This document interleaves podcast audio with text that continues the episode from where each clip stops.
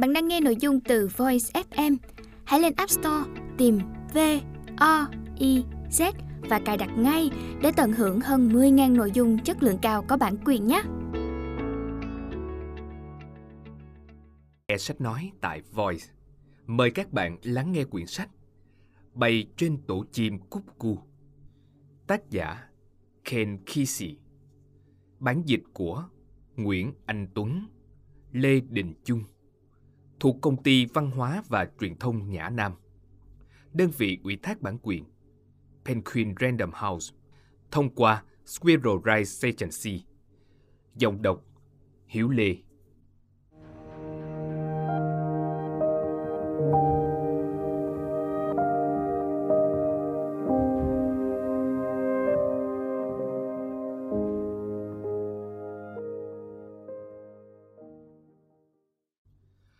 Phần thứ nhất.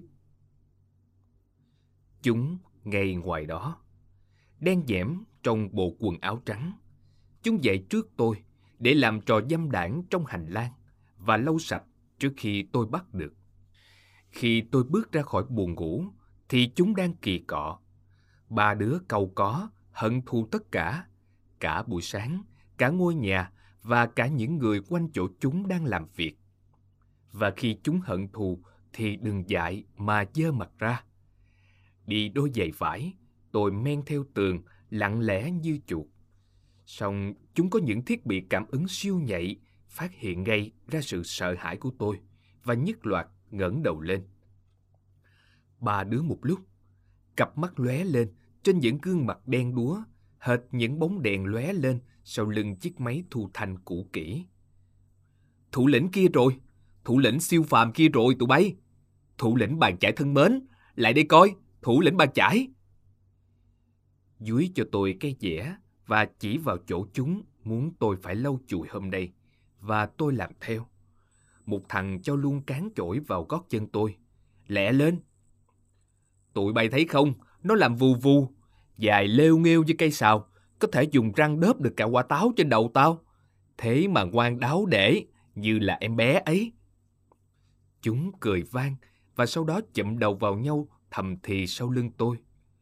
Những cỗ máy đen xỉn gầm gừ, gầm gừ về hận thù và chết chóc lẫn nhiều bí ẩn khác của bệnh viện.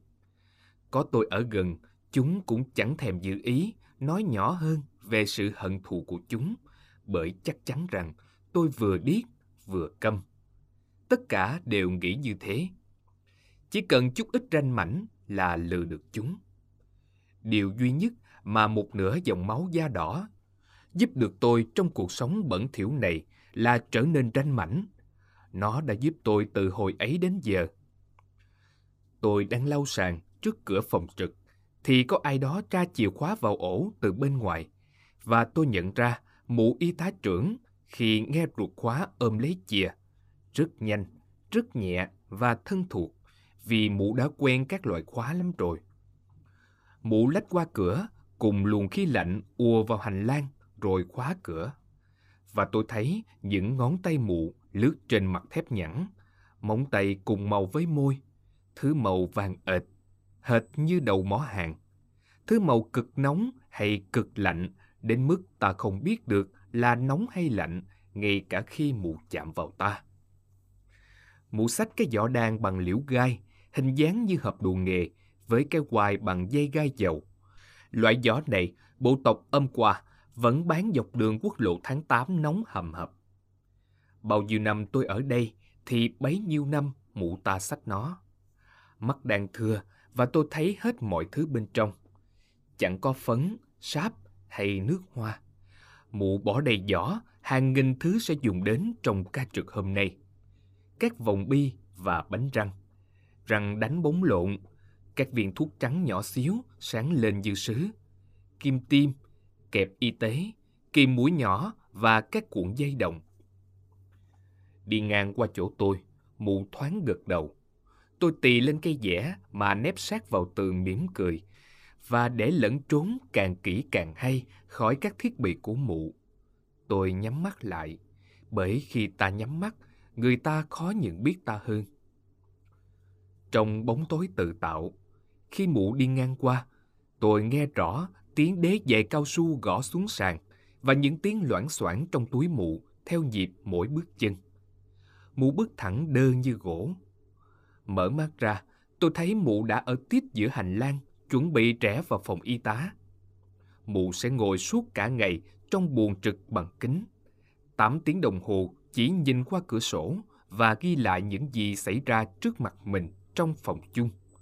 Bộ mặt mụ lặng lẽ, hài lòng khi nghĩ về điều này. Nhưng bỗng nhiên, mụ nhận ra đám hộ lý da đen. Chúng vẫn tụm vào nhau thầm thì mà không hề phát hiện ra sự xuất hiện của mụ. Khi chợt cảm thấy cái nhìn dữ tợn chiếu tới thì đã muộn. Lẽ ra chúng chẳng nên cả gan tụ tập và ba hoa thiên địa khi sắp đến giờ mụ tới đây. Chúng sợ hãi tản ra. Mụ khuỳnh khuỳnh bước tới. Chúng dồn về, mắc kẹt phía cuối hành lang. Mụ thừa biết chúng vừa thậm thục về cái gì.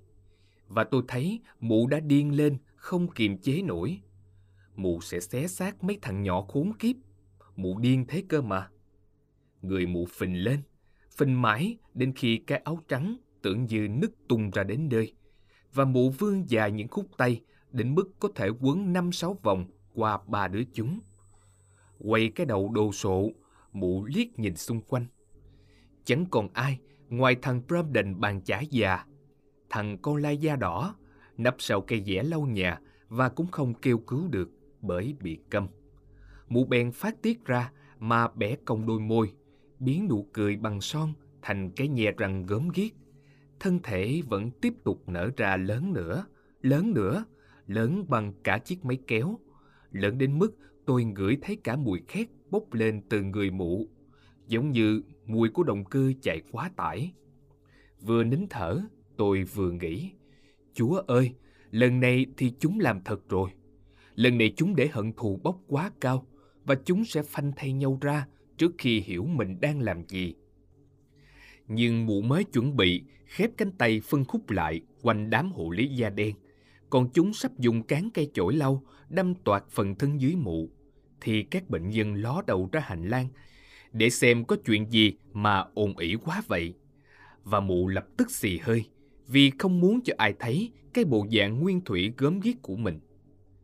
Khi các con bệnh dụi xong mắt thì trước mắt họ chỉ còn lại bà y tá trưởng điềm tĩnh thường ngày, đang mỉm cười giải thích cho tụi hộ lý rằng hôm nay là thứ hai, buổi sáng đầu tiên của tuần làm việc, có rất nhiều việc phải làm, chớ nên tụ tập tán gẫu như vậy. Các anh hiểu đấy, thứ hai, sáng sớm.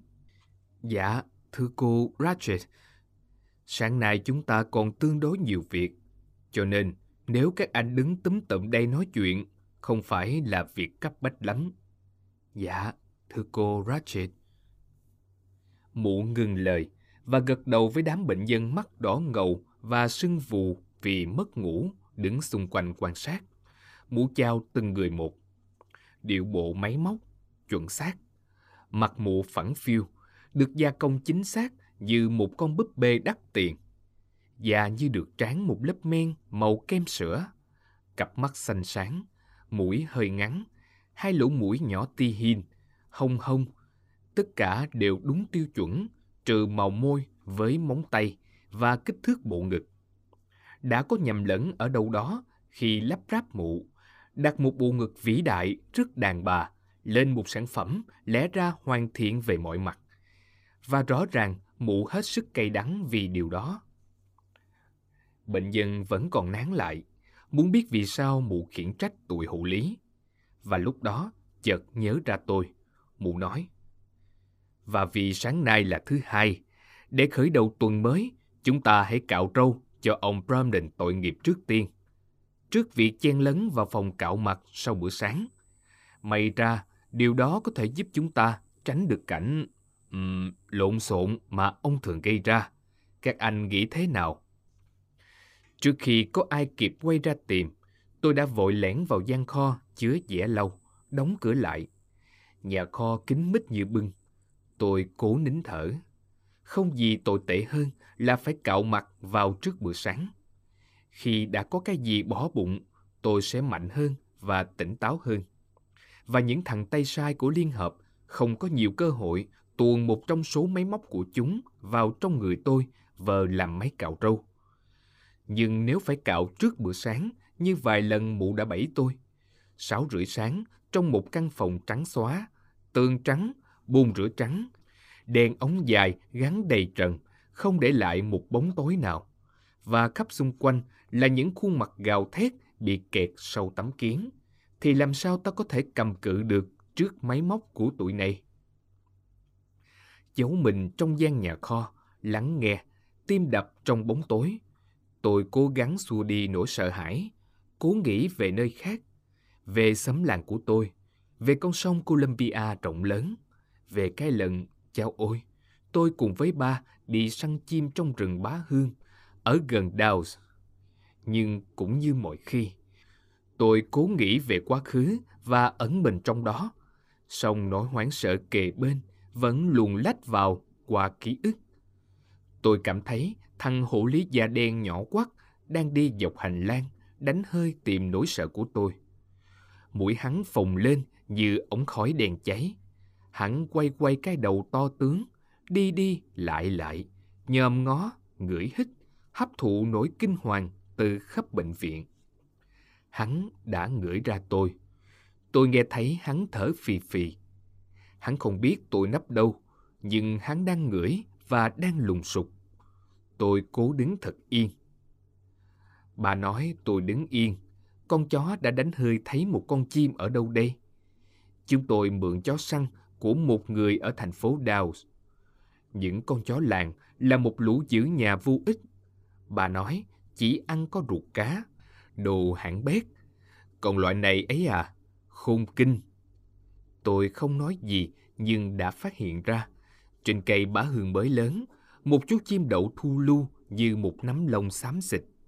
Con chó chạy lăn xăng vòng quanh cái cây. Mùi tràn ngập khiến nó không hiểu từ đâu ra. Chừng nào con chim còn đứng yên, nó vẫn an toàn.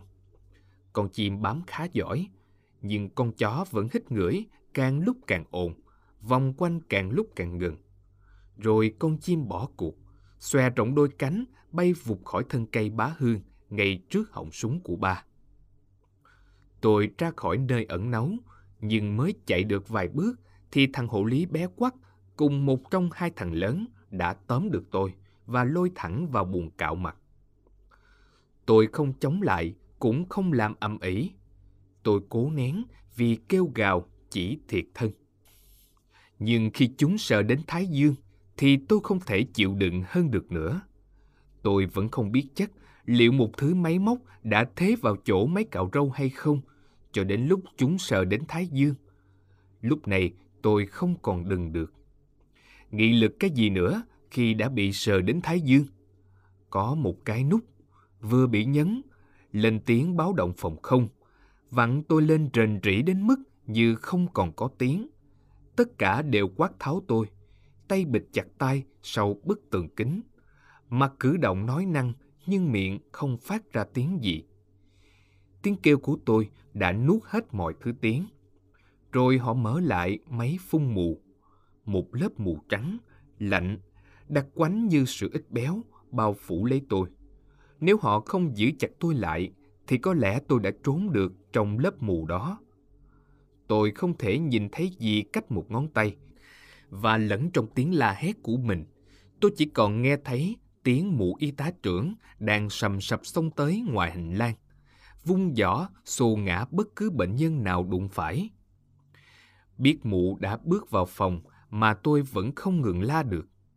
Hai tên giữ chặt lấy tôi, còn mụ nắm chiếc giỏ liễu gai nhét luôn vào mồm tôi, dùng cán dẻ lau nhà ấn sâu vào họng. Con chó sủa trong sương mù. Nó đang kinh sợ vì bị lạc và không nhìn được. Trên mặt đất chẳng có dấu vết gì để lại ngoài dấu chân của chính nó. Nó dò dò cái mũi cao su đỏ hỏn, nhưng chẳng tìm ra được mùi gì. Chỉ có mùi nỗi sợ hãi đang thiêu đốt lòng dạ nó. Tôi cũng sẽ bị thiêu đốt như thế, khi cuối cùng cũng mở miệng kể về tất cả. Về bệnh viện, về mụ, về những con người ở đây, về McMurphy. Tôi đã im lặng quá lâu, đến nỗi giờ ký ức sắp tràn qua tôi như cơn lũ tràn qua đập nước, và chắc các người cho rằng cái thằng này đang lên cơn và nói nhảm, lạy Chúa, rằng những chuyện khủng khiếp như vậy không thể có trong cuộc sống. Đáng sợ như vậy không thể là sự thật. Nhưng hãy làm ơn, tôi vẫn thấy khó mà sắp xếp cho ý nghĩ mình không bị lộn xộn. Nhưng đó là sự thật, kể cả nếu nó đã không xảy ra. Khi sương mù tan đi, tôi bắt đầu nhìn được. Tôi đang ngồi trong phòng chung. Lần này, họ không mang tôi xuống phòng đột tử. Tôi nhớ là sau khi bị khiêng ra khỏi buồng cạo, tôi bị ném vào phòng cách ly. Tôi không nhớ họ đã cho tôi ăn sáng chưa. Có lẽ là chưa. Nhưng tôi nhớ vài buổi sáng trong buồng cách ly này, tôi hộ lý mang về những thức ăn thừa của bữa sáng, lẽ ra là cho tôi, nhưng rồi ngồi chén với nhau cho đến no kẽnh bụng. Còn tôi nằm trên tấm mền khai rình, nhìn chúng dùng bánh mì nướng quết sạch những mẩu trứng sót lại trên đĩa. Tôi ngửi thấy cả mùi mỡ, nghe thấy cả tiếng bánh mì vỡ trong mồm chúng. Có hôm, chúng mang tới ép tôi ăn một bát cháo lạnh tanh, thậm chí không muối. Riêng những gì đã xảy ra sáng nay, tôi không sao nhớ nổi. Người ta nhét vào miệng tôi bao nhiêu cái thứ gọi là thuốc viên, khiến tôi nằm mê man và chỉ tỉnh dậy khi nghe tiếng kẹt cửa. Cửa mở, nghĩa là ít nhất đã tám giờ. Vậy là tôi đã ngất đi khoảng tiếng rưỡi tại buồng cách ly. Các kỹ thuật viên có thể đã tới, và ai mà biết được, theo lệnh mụ y tá trưởng, họ đã lắp vào những gì. Từ đây, tôi nghe được tiếng ồn ở cửa ra vào phía đầu hành lang. Cửa bắt đầu mở vào lúc tám giờ, và cứ đóng mở hàng trăm bận một ngày. Soạt, két. Sau bữa sáng, chúng tôi ngồi vào chỗ, dọc theo hai bức tường của phòng chung, chơi trò xếp hình, chờ nghe tiếng khóa ra vào cửa và xem cái gì sẽ hiện ra ở đó. Ngoài ra cũng chẳng biết làm gì hơn. Thỉnh thoảng một tay bác sĩ nội trú trẻ đến sớm hơn thường lệ chút xíu để nhìn chúng tôi trông ra sao trước giờ uống thuốc. Họ gọi tiết mục này là tờ giê u tờ. Đôi lúc có vợ ai đó đến thăm, đi đôi guốc cao gót, ví đầm ôm chặt trước bụng. Cũng có khi cái gã đần bên quan hệ công chúng dẫn một đoàn cô giáo tiểu học đến tham quan, liên tục vỗ vỗ đôi bàn tay nhớp nháp mồ hôi và nói rằng hắn rất lấy làm sung sướng vì các bệnh viện tâm thần ngày nay đã thôi điều trị bằng phương pháp nghiệt ngã, tàn bạo cổ điển. Không khí thật là vui tươi biết mấy, các cô thấy sao? Các cô giáo đứng cụm vào nhau, thủ thế, còn hắn cứ lượn lờ quanh, vỗ vỗ tay. Ôi, mỗi khi nhớ lại ngày trước, bẩn thỉu, nhớp nhúa, ăn uống thiếu thốn, cộng với, phải đấy, đối xử thô bạo. Ôi, thì thưa quý cô, tôi hiểu rằng những vận động của chúng tôi đã đạt được những thành công đáng kể. Dù ai mở cửa bước vào, thì thường cũng không phải là người chúng tôi mong đợi. Nhưng chúng tôi vẫn hy vọng. Và cứ nghe tiếng chìa khóa tra vào ổ là mỗi cái đầu đều nhất loạt ngẩng lên như bị giật dây. Hôm nay, tiếng mở khóa nghe lạ lùng. Một vị khách không bình thường đây. Giọng của gã hộ tống cau có và giận dữ. Bệnh nhân mới, ký nhận đi. Rồi những tên da đen xông tới. Có một đứa mới đến. Tất cả ngừng các ván bài và cờ tỷ phú, quay nhìn ra cửa. Giả vào hôm khác thì lúc đó hẳn tôi đang lau rửa hành lang và sẽ thấy được họ đang tiếp nhận ai. Nhưng hôm nay, như đã giải thích, một y tá đã chất lên tôi cả ngàn cân và tôi không sao nhấc nổi mình ra khỏi ghế. Vào ngày khác, tôi đã có thể là người đầu tiên trông thấy gã mới, sẽ được mục kích nó bị tống vào như thế nào. Lén lén lần theo bức tường và đứng đó chết khiếp đến khi mấy thằng hộ lý da đen đến ký nhận và lôi nó vào phòng tắm, lột đồ nó ra và mặc nó đứng run rẩy trước cánh cửa để ngõ, trong khi ba đứa cười gằn chạy đi tìm Vaseline. Bọn tôi cần Vaseline lắm. Chúng sẽ nói với mụ y tá trưởng để đo nhiệt độ. Mụ ta sẽ hết nhìn đứa này lại nhìn đứa kia. Phải, phải, các cậu cần. Rồi chia cho chúng một bình đựng đến nửa xu Vaseline. Nhớ là đừng tụ nhau cả lũ ở đấy.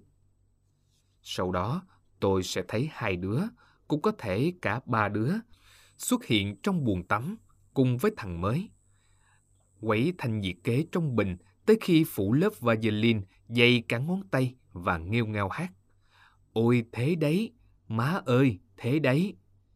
Sau đó, chúng sẽ sập cửa lại và xả nước từ tất cả các vòi tắm để không một ai còn nghe thấy gì ngoài tiếng nước xối xả đổ xuống nền gạch xanh thẳm. Thường tôi vẫn đứng ngoài hành lang và thấy hết.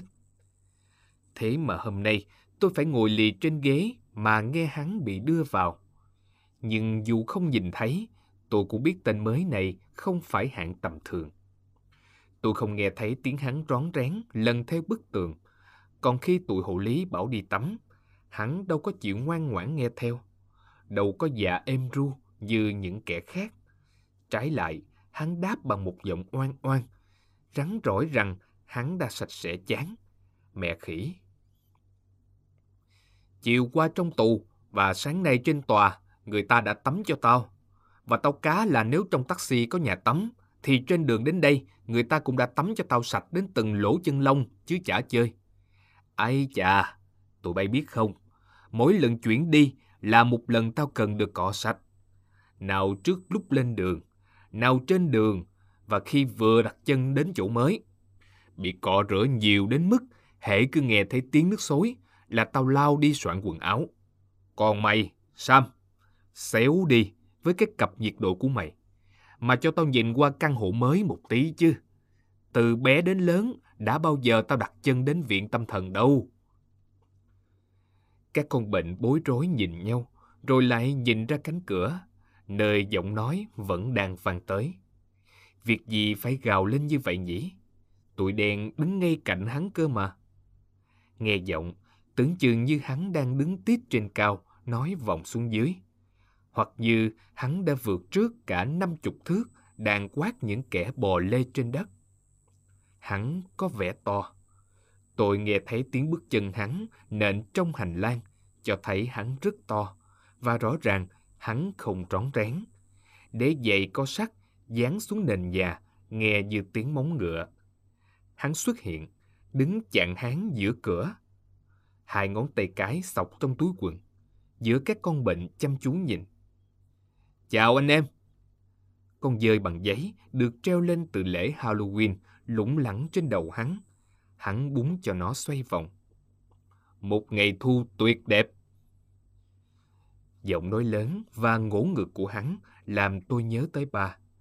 Nhưng hắn trông không giống ba. Bà mang trong mình dòng máu da đỏ Columbia thuần khiết, một thủ lĩnh rắn và bóng lộn như nước mạ trên bán súng. Gã này tóc đỏ, tóc mái hung để dài, một búi tóc lâu ngày chưa cắt bù xù dưới vành mũ. Và ba thì cao, còn hắn thì rộng, cằm rộng, vai rộng, ngực rộng, và nụ cười rộng miệng trắng xóa tinh quái. Và gã cũng rắn nhưng không giống ba, như một quả bóng chày rất rắn dưới bề mặt bằng da xòm xoàm.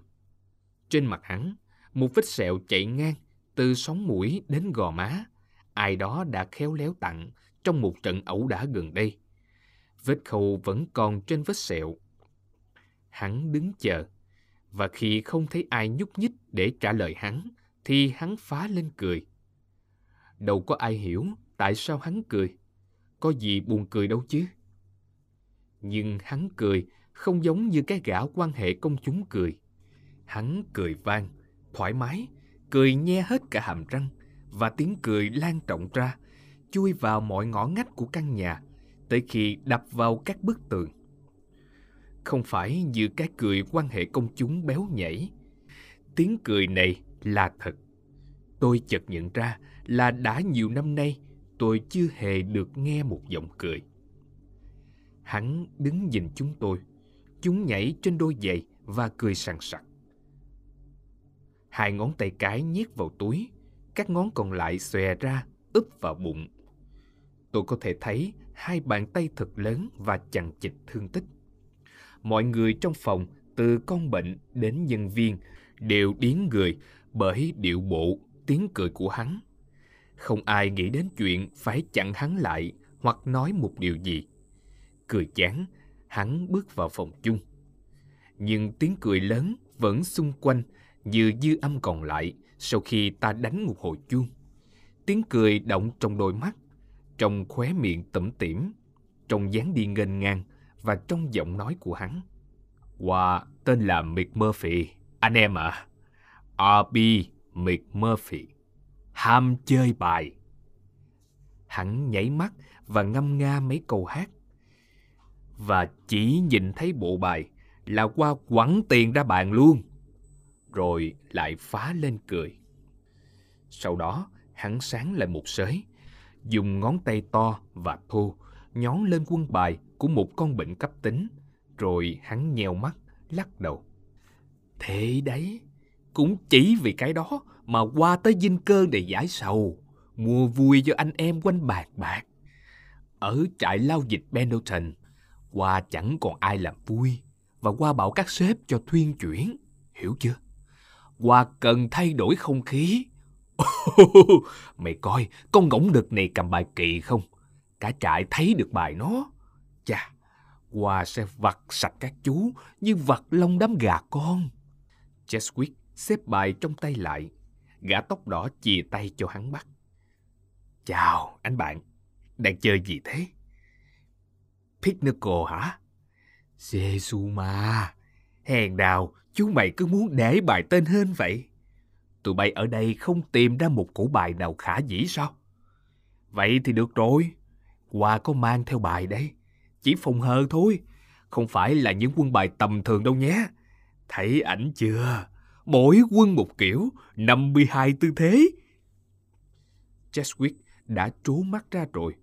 Nhìn tấm bài đó, tình trạng hắn chỉ tệ thêm. Bình tĩnh nào. Đừng có làm bẩn. Chúng ta còn tha hồ thời gian mà chơi. Qua chỉ muốn dùng bài của mình thôi. Ít nhất cũng phải hàng tuần tụi bay mới kịp nhận ra đây là quân gì. Hắn mặc bộ quần áo trại lao dịch cũ rích, màu cháo lòng. Mặt, chân, tay, cổ đèn cháy như da thuộc vì phải làm việc nhiều ngoài nắng. Trên đầu ngất ngưỡng một cái mũ nồi đi mô tô, trông như đầu đạn đen trũi. Một cái áo vest da vắt qua tay, đôi giày bụi bặm, xám xịt và nặng trịch. Tưởng chỉ cần một cú đá là làm nát đôi người ta ra. Hắn rời Cheswick, lột mũ ra khỏi đầu, đập xuống đùi, làm tung lên một đám bụi mù mịt. Một tên hộ lý cầm một cái cặp nhiệt độ cứ vật vờ quanh hắn, nhưng chưa kịp lại gần.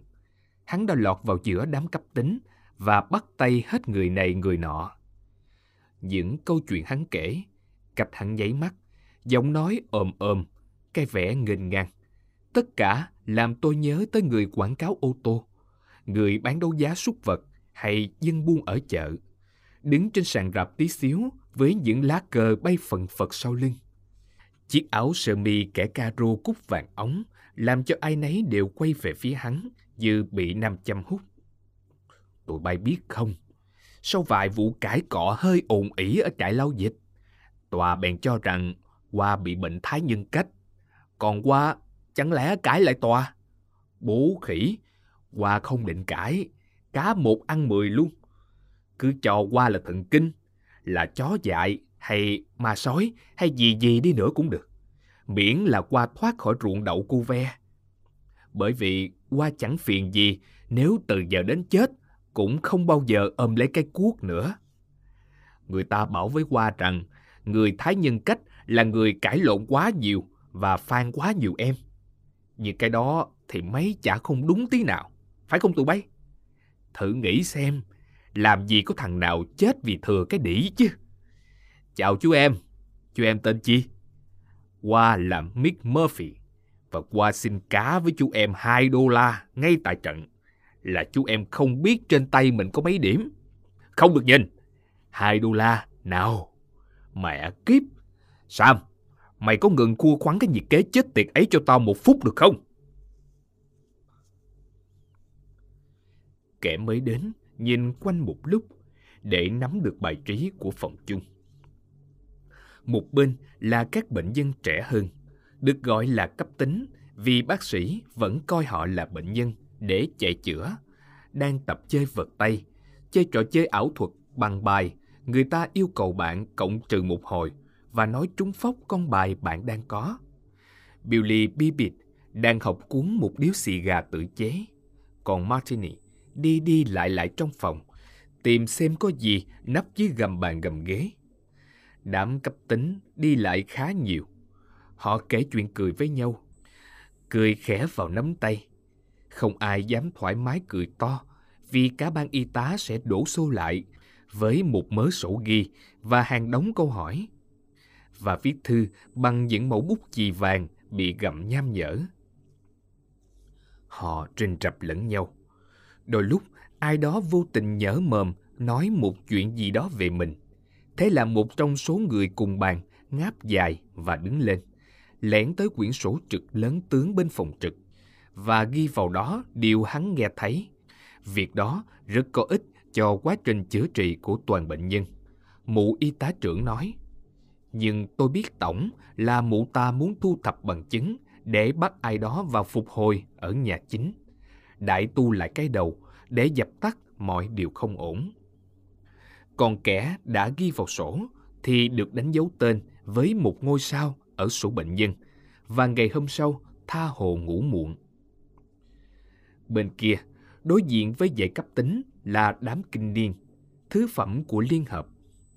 Người ta nhốt chúng không phải để chữa, mà chẳng qua là để khỏi đi lang thang làm ô uế thành danh nơi sản xuất. Đám kinh niên sẽ ở đây vĩnh viễn, tụi bác sĩ công nhận như vậy. Bọn này được phân ra thành loại tự hành, kiểu như tôi. Loại này còn đi lại được nếu cho ăn, loại xe lăn và loại thực vật. Những kẻ kinh niên, ít ra là phần lớn, là những cái máy bị hỏng hóc ở bên trong không thể tu sửa được. Hỏng hóc từ lúc đẻ ra, hoặc dần dần bị sau quá nhiều năm hút đầu vào tường rắn, cho đến lúc bệnh viện tìm được thì đã nằm máu me rỉ sét trong một kho hàng hoang phế. Nhưng vẫn còn có những người trong số kinh niên chúng tôi là hàng phế phẩm của bệnh viện này. Khi mới đến còn là cấp tính, thế rồi ở đây một thời gian thì thành ra kinh niên. Ví dụ như Ellis, lúc nhập viện hắn là bệnh nhân nhẹ, thế mà người ta đã phá hỏng hắn, nhốt hắn quá lâu trong phòng diệt não bẩn thỉu mà tụi da đen gọi là phòng đột tử. Bây giờ thì hắn bị đóng đinh vào tường trong cùng tình trạng như lúc người ta kéo hắn ra khỏi bàn lần cuối cùng. Trong cùng tư thế, hai tay dang rộng, bàn tay nắm hờ, mặt đầy vẻ kinh hoàng. Hắn được đóng vào tường như một chiến lợi phẩm săn bắn đem trưng bày. Người ta sẽ nhổ hắn ra khi cho ăn, khi mang hắn đến giường ngủ, hoặc khi tôi phải lau cái vũng chỗ hắn đứng. Ngày trước, hắn thường đứng nguyên một chỗ rất lâu, cho đến khi nước dãi ăn mòn cả sàn nhà lẫn thanh rầm bên dưới, và hắn cứ thế rơi tuồn tuột xuống lầu dưới, khiến người ta rối tung rối mù lên khi kiểm tra số lượng bệnh nhân. Ruckly cũng là một thằng kinh niên mà khi vào đây mấy năm trước vẫn còn là cấp tính, nhưng người ta làm hỏng hắn theo một kiểu khác. Hình như các bộ phận trong đầu hắn khi được lắp ráp lại đã sai lệch đi. Hắn rầy ra khủng khiếp, đá bọn hộ lý, cắn chân bọn y tá thực tập. Thế là người ta đưa hắn đi đại tu. Hắn bị trói vào bàn, và trước khi cánh cửa đóng lại, còn kịp nháy mắt chào bạn bè và buông một câu hăm dọa bọn hộ lý khi chúng lùi ra xa. Rồi tụi bay sẽ trả giá về chuyện này, mấy con ngựa ô. Hai tuần sau, người ta trả lại hắn, tóc tai cạo sạch, thay cho vầng trán là một vạt tím bầm to tướng. Trên mỗi mí mắt được đính một điện cực nhỏ như chiếc cúc áo. Nhìn vào mắt hắn, có thể biết được người ta đã thiêu cháy phần bên trong hắn như thế nào. Đôi mắt mờ đục, xám xịt và trống rỗng như cầu chì bị cháy. Giờ suốt ngày hắn chỉ có mỗi việc huơ huơ một bức ảnh cũ trước mặt, lật đi lật lại trong mấy ngón tay lạnh ngắt, khiến hai mặt bức ảnh đã mòn đi, xám xịt như đôi mắt hắn, chẳng còn nhận ra nó từng là cái gì. Các nhân viên bệnh viện đều xem Ruckly như một thất bại của họ. Nhưng theo tôi, cũng khó biết hắn ta sẽ khá hơn ở điểm nào nếu họ thành công. Bây giờ họ lắp đặt tài lắm, không sai lầm nữa rồi. Các tài kỹ thuật đã trở nên kinh nghiệm và khéo léo hơn.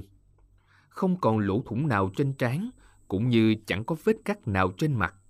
Người ta dùng ngay hốc mắt. Còn bệnh lúc đi ra khỏi phòng thì giận dữ như hóa dại, gầm gừ như muốn ăn tươi nuốt sống cả thế giới. Thế mà sau mấy tuần trở về với những vệt bầm đen trên mắt như bị đắm, thì trở nên hiền lành, dễ bảo.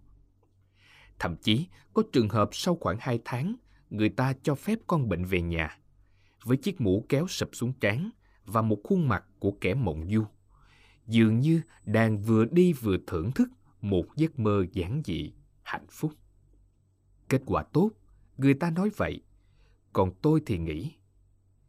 Thế là lại thêm một người máy nữa cho Liên Hợp. Thà là hắn cứ nhận thất bại như Ruckly, để suốt ngày ngồi quay quay tấm ảnh cũ nát và rõ nước dãi còn hơn.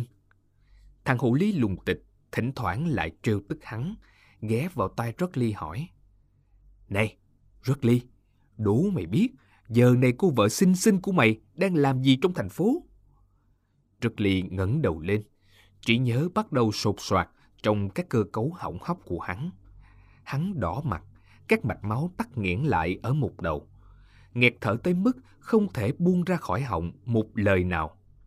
Hai mép sùi bọt, hắn hất mạnh cầm, cố gắng nói một cái gì đấy, và khi phát ra được mấy tiếng nghe ư ử, khô khốc đến lạnh gáy: "Đờ mờ con vợ, đờ mờ con vợ", thì hắn ngất xỉu luôn.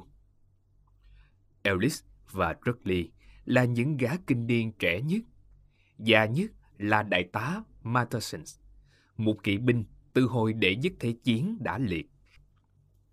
Cả ngày ông chỉ có duy nhất mỗi việc là dùng cái ba tông hất ngược váy của các ả y tá đi qua và đọc cho bất kỳ ai muốn nghe một trang lịch sử quỷ quái gì đó viết trên các bức thư ông cầm trong tay trái. Trong bệnh viện, ông già nhất nhưng không phải là người cư ngụ lâu nhất. Mấy năm trước, bà vợ ông, sau khi chăm sóc không thấu, đã phải tự đưa ông đến đây. Người có thâm niên cao nhất trong toàn bệnh viện là tôi.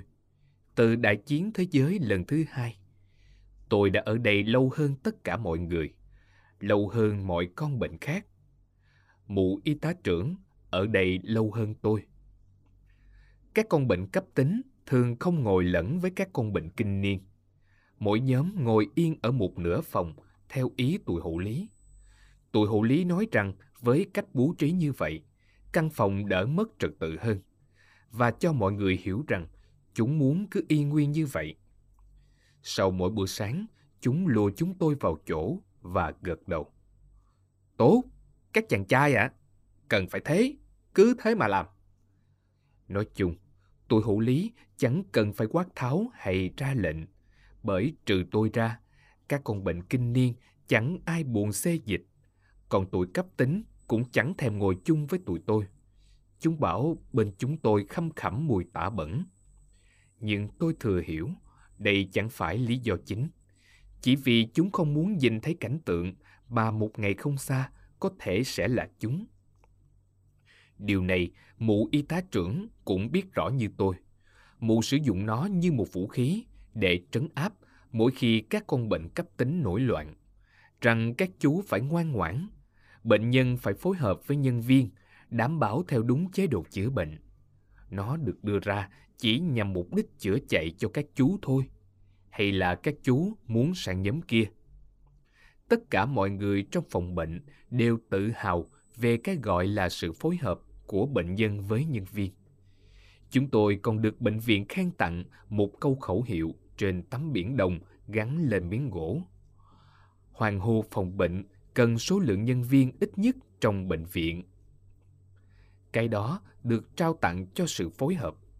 Câu khẩu hiệu treo ngay ngắn trên tường.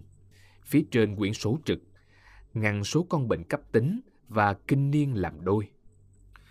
Gã mới tóc đỏ, tên McMurphy, ngay lập tức nhận ra mình không phải loại kinh niên. Chỉ một cái liếc, hắn đã tìm được chỗ của mình giữa các bệnh nhân cấp tính và lập tức bước tới đó, nhếch mép cười và giơ tay bắt bất kỳ ai hắn gặp. Tôi cảm thấy tất cả bọn họ đều lúng túng trước những lời suôn sã, cợt nhã của hắn, trước cái cách hắn quát thằng nhỏ đang lẻo đẻo cầm theo chiếc cặp nhiệt độ bám theo, và nhất là trước tiếng cười oan oan, càng rỡ của hắn. Các hộp số trên bảng điều khiển vặn vẹo trước tiếng cười. Phía các con bệnh cấp tính bắt đầu lộn xộn. Chúng bồn chồn như lũ học trò sợ cô giáo bất chợt bước vào lớp và phạt tất cả vì trò nghịch ngợm của một đứa bạn học tinh quái mà chúng không dám và không thể can ngăn. Chúng cũng vặn vẹo và nhấp nhổm theo hộp số. Tôi thấy McMurphy nhận ra ngay sự bối rối, sợ hãi đó và càng lớn tới. Mẹ khỉ, sao tụi bay ủ dột thế? Nói nghe coi, các chú em trông đâu đến nỗi điên rồ. Hắn cố gắng khởi động đám đông trước mặt như một người bán đấu giá súc vật, cứ thao thao bất tuyệt các chuyện vui để thức tỉnh đám đông trước khi bán hàng. Đứa nào trong tụi bay điên nặng nhất? Đứa nào cầm đầu tụi bay? Đứa nào điều hành mấy ván bài? Hòa mới tới hôm đầu, Hòa muốn áp đảo ngay đứa nào xứng đáng. Nếu đứa đó chứng minh nổi là mình xứng đáng, thế đứa nào là toán trưởng toán tâm thần ở đây? Đấy là hắn hỏi Billy Bibbit. Hắn cúi sát người nhìn chăm chăm vào Billy. Không còn cách nào khác là phải trả lời. Billy ấp a ấp úng rằng hắn không phải là to- toán trưởng mà chỉ là ph- phó thôi. McMurphy gỉ cho hắn bàn tay to tướng của mình. Billy miễn cưỡng bắt. Thế này anh bạn, McMurphy nói, Hòa rất vui khi biết chú mày là ph- ph- phó, nhưng Hòa muốn thu phục tuốt tuột cả cái tổ quỷ này, cho nên Hòa chỉ muốn nói chuyện với đứa đầu sỏ thôi. Hắn nhìn ra phía một số con bạc đã ngừng chơi, đặt bàn tay trái lên bàn tay phải và bóp kêu răng rắc. Chú mày hiểu không? Qua đang nghĩ là qua sẽ trở thành vua cờ bạc ở đây và tổ chức chơi tính điểm. Hãy chỉ qua coi, thủ lĩnh của chúng mày. Qua với hắn sẽ trò chuyện tí chút xem ai phải chịu ai. Tất cả đều không rõ cái thằng ngực rộng, sẹo mặt và có nụ cười điên dại này chỉ đang diễn hay là hắn thực sự không bình thường. Nhưng cả bọn đều hài lòng tham gia trò chơi này. Chúng quan sát gã tóc đỏ đặt bàn tay trám đỏ của mình lên cánh tay khẳng khiu của Billy Bibbit và đợi xem Billy Bibbit sẽ nói gì. Billy hiểu là câu hỏi dành cho hắn. Vì thế, hắn quay lại chọn bừa một đứa vừa đánh pinochle. Harding, người, người ta đang gọi anh đấy. Anh là chủ, chủ, chủ tịch hội đồng b, b, bệnh nhân. À, ông này m, m, muốn nói chuyện với anh. Các con bệnh cấp tính mỉm cười, không còn lúng túng như trước nữa, thậm chí vui mừng vì chuyện bất ngờ này. Chúng bắt đầu chọc ghẹo Harding và hỏi hắn có phải là toán trưởng tâm thần không. Harding xếp bài lại. Harding là một gã mảnh khảnh, tính tình dễ kích động. Khuôn mặt quá đẹp đẽ đối với một người bình thường, khiến người ta có cảm giác đã nhìn thấy đâu đó trên màn ảnh. Vai gầy dơ xương, nhưng rộng, đủ chỗ cho hắn thụt bộ ngực vào đó khi muốn giấu mình lại. Bàn tay và những ngón tay dài, trắng và mềm như được cắt ra từ những miếng xà phòng. Đôi bàn tay ấy không thuần phục, đôi lúc cứ tự múa lên như hai con chim trắng. Và khi sực nhớ ra, Harding vội nhốt chúng vào giữa hai đầu gối. hắn xấu hổ vì đôi bàn tay quá đẹp của mình. Harding là chủ tịch hội đồng bệnh nhân vì hắn có chứng chỉ tốt nghiệp đại học. Tờ giấy có khung hẳn hoi và được đặt trên nóc tủ con ở đầu giường. Cạnh tấm ảnh một phụ nữ mặc đồ tắm, trông cũng như đã xuất hiện trên màn bạc. Ngực thật bự, cô ta dùng mấy ngón tay giữ chiếc cót xê, mắt nhìn nghiêng vào ống kính. Phía sau cô ta, Harding còm nhôm, mặc chiếc xì líp ngồi trên khăn tắm như đang đợi một gã to con nào đó đến hất cát vào mặt. Harding luôn khoác lác rằng vợ hắn là người đàn bà dâm dục nhất thế giới và đêm nào ả cũng muốn hắn hành sự không chán. Khi thấy Billy gọi tới mình, lập tức Harding ngã người trên ghế ra bộ quan trọng, hất hàm như hỏi cái trần nhà chứ không phải Billy hay McMurphy. Anh chàng này đã đăng ký gặp tôi chưa, anh Bibbit? Thưa, thưa ông McMurphy, ông đã báo trước cho ngài Harding về cuộc gặp mặt chưa ạ? À? Ngài Harding là người rất bận nên không tiếp ai nếu không được báo trước. Cái thằng cha Harding rất bận kia là toán trưởng toán tâm thần tụi bay phải không? McMurphy nhìn Billy bằng nửa con mắt, còn Billy thì gật đầu lia lịa, hồi hộp vì đang được tất cả chú ý. Thế thì hãy nói cho thằng toán trưởng tâm thần Harding rằng ngài rờ bê McMurphy muốn gặp hắn và cái bệnh viện này quá chật chội cho cả hai. Qua đã quen cầm đầu rồi. Qua là thằng toán trưởng cưỡi máy kéo khắp các khu rừng Tây Bắc, là toán trưởng các con bạc từ hồi chiến tranh Triều Tiên, và thậm chí toán trưởng cả tụi làm cỏ đậu ở trại Pendleton.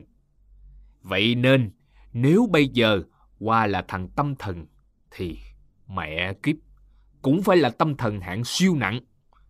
Hãy nói cho cái thằng Harding của chúng bay rằng, hoặc là hắn sẽ gặp Qua một chọi một, hoặc là thằng nhát gan mạc hạng, và hãy cuốn gói khỏi thị trấn trước khi trời kịp tối.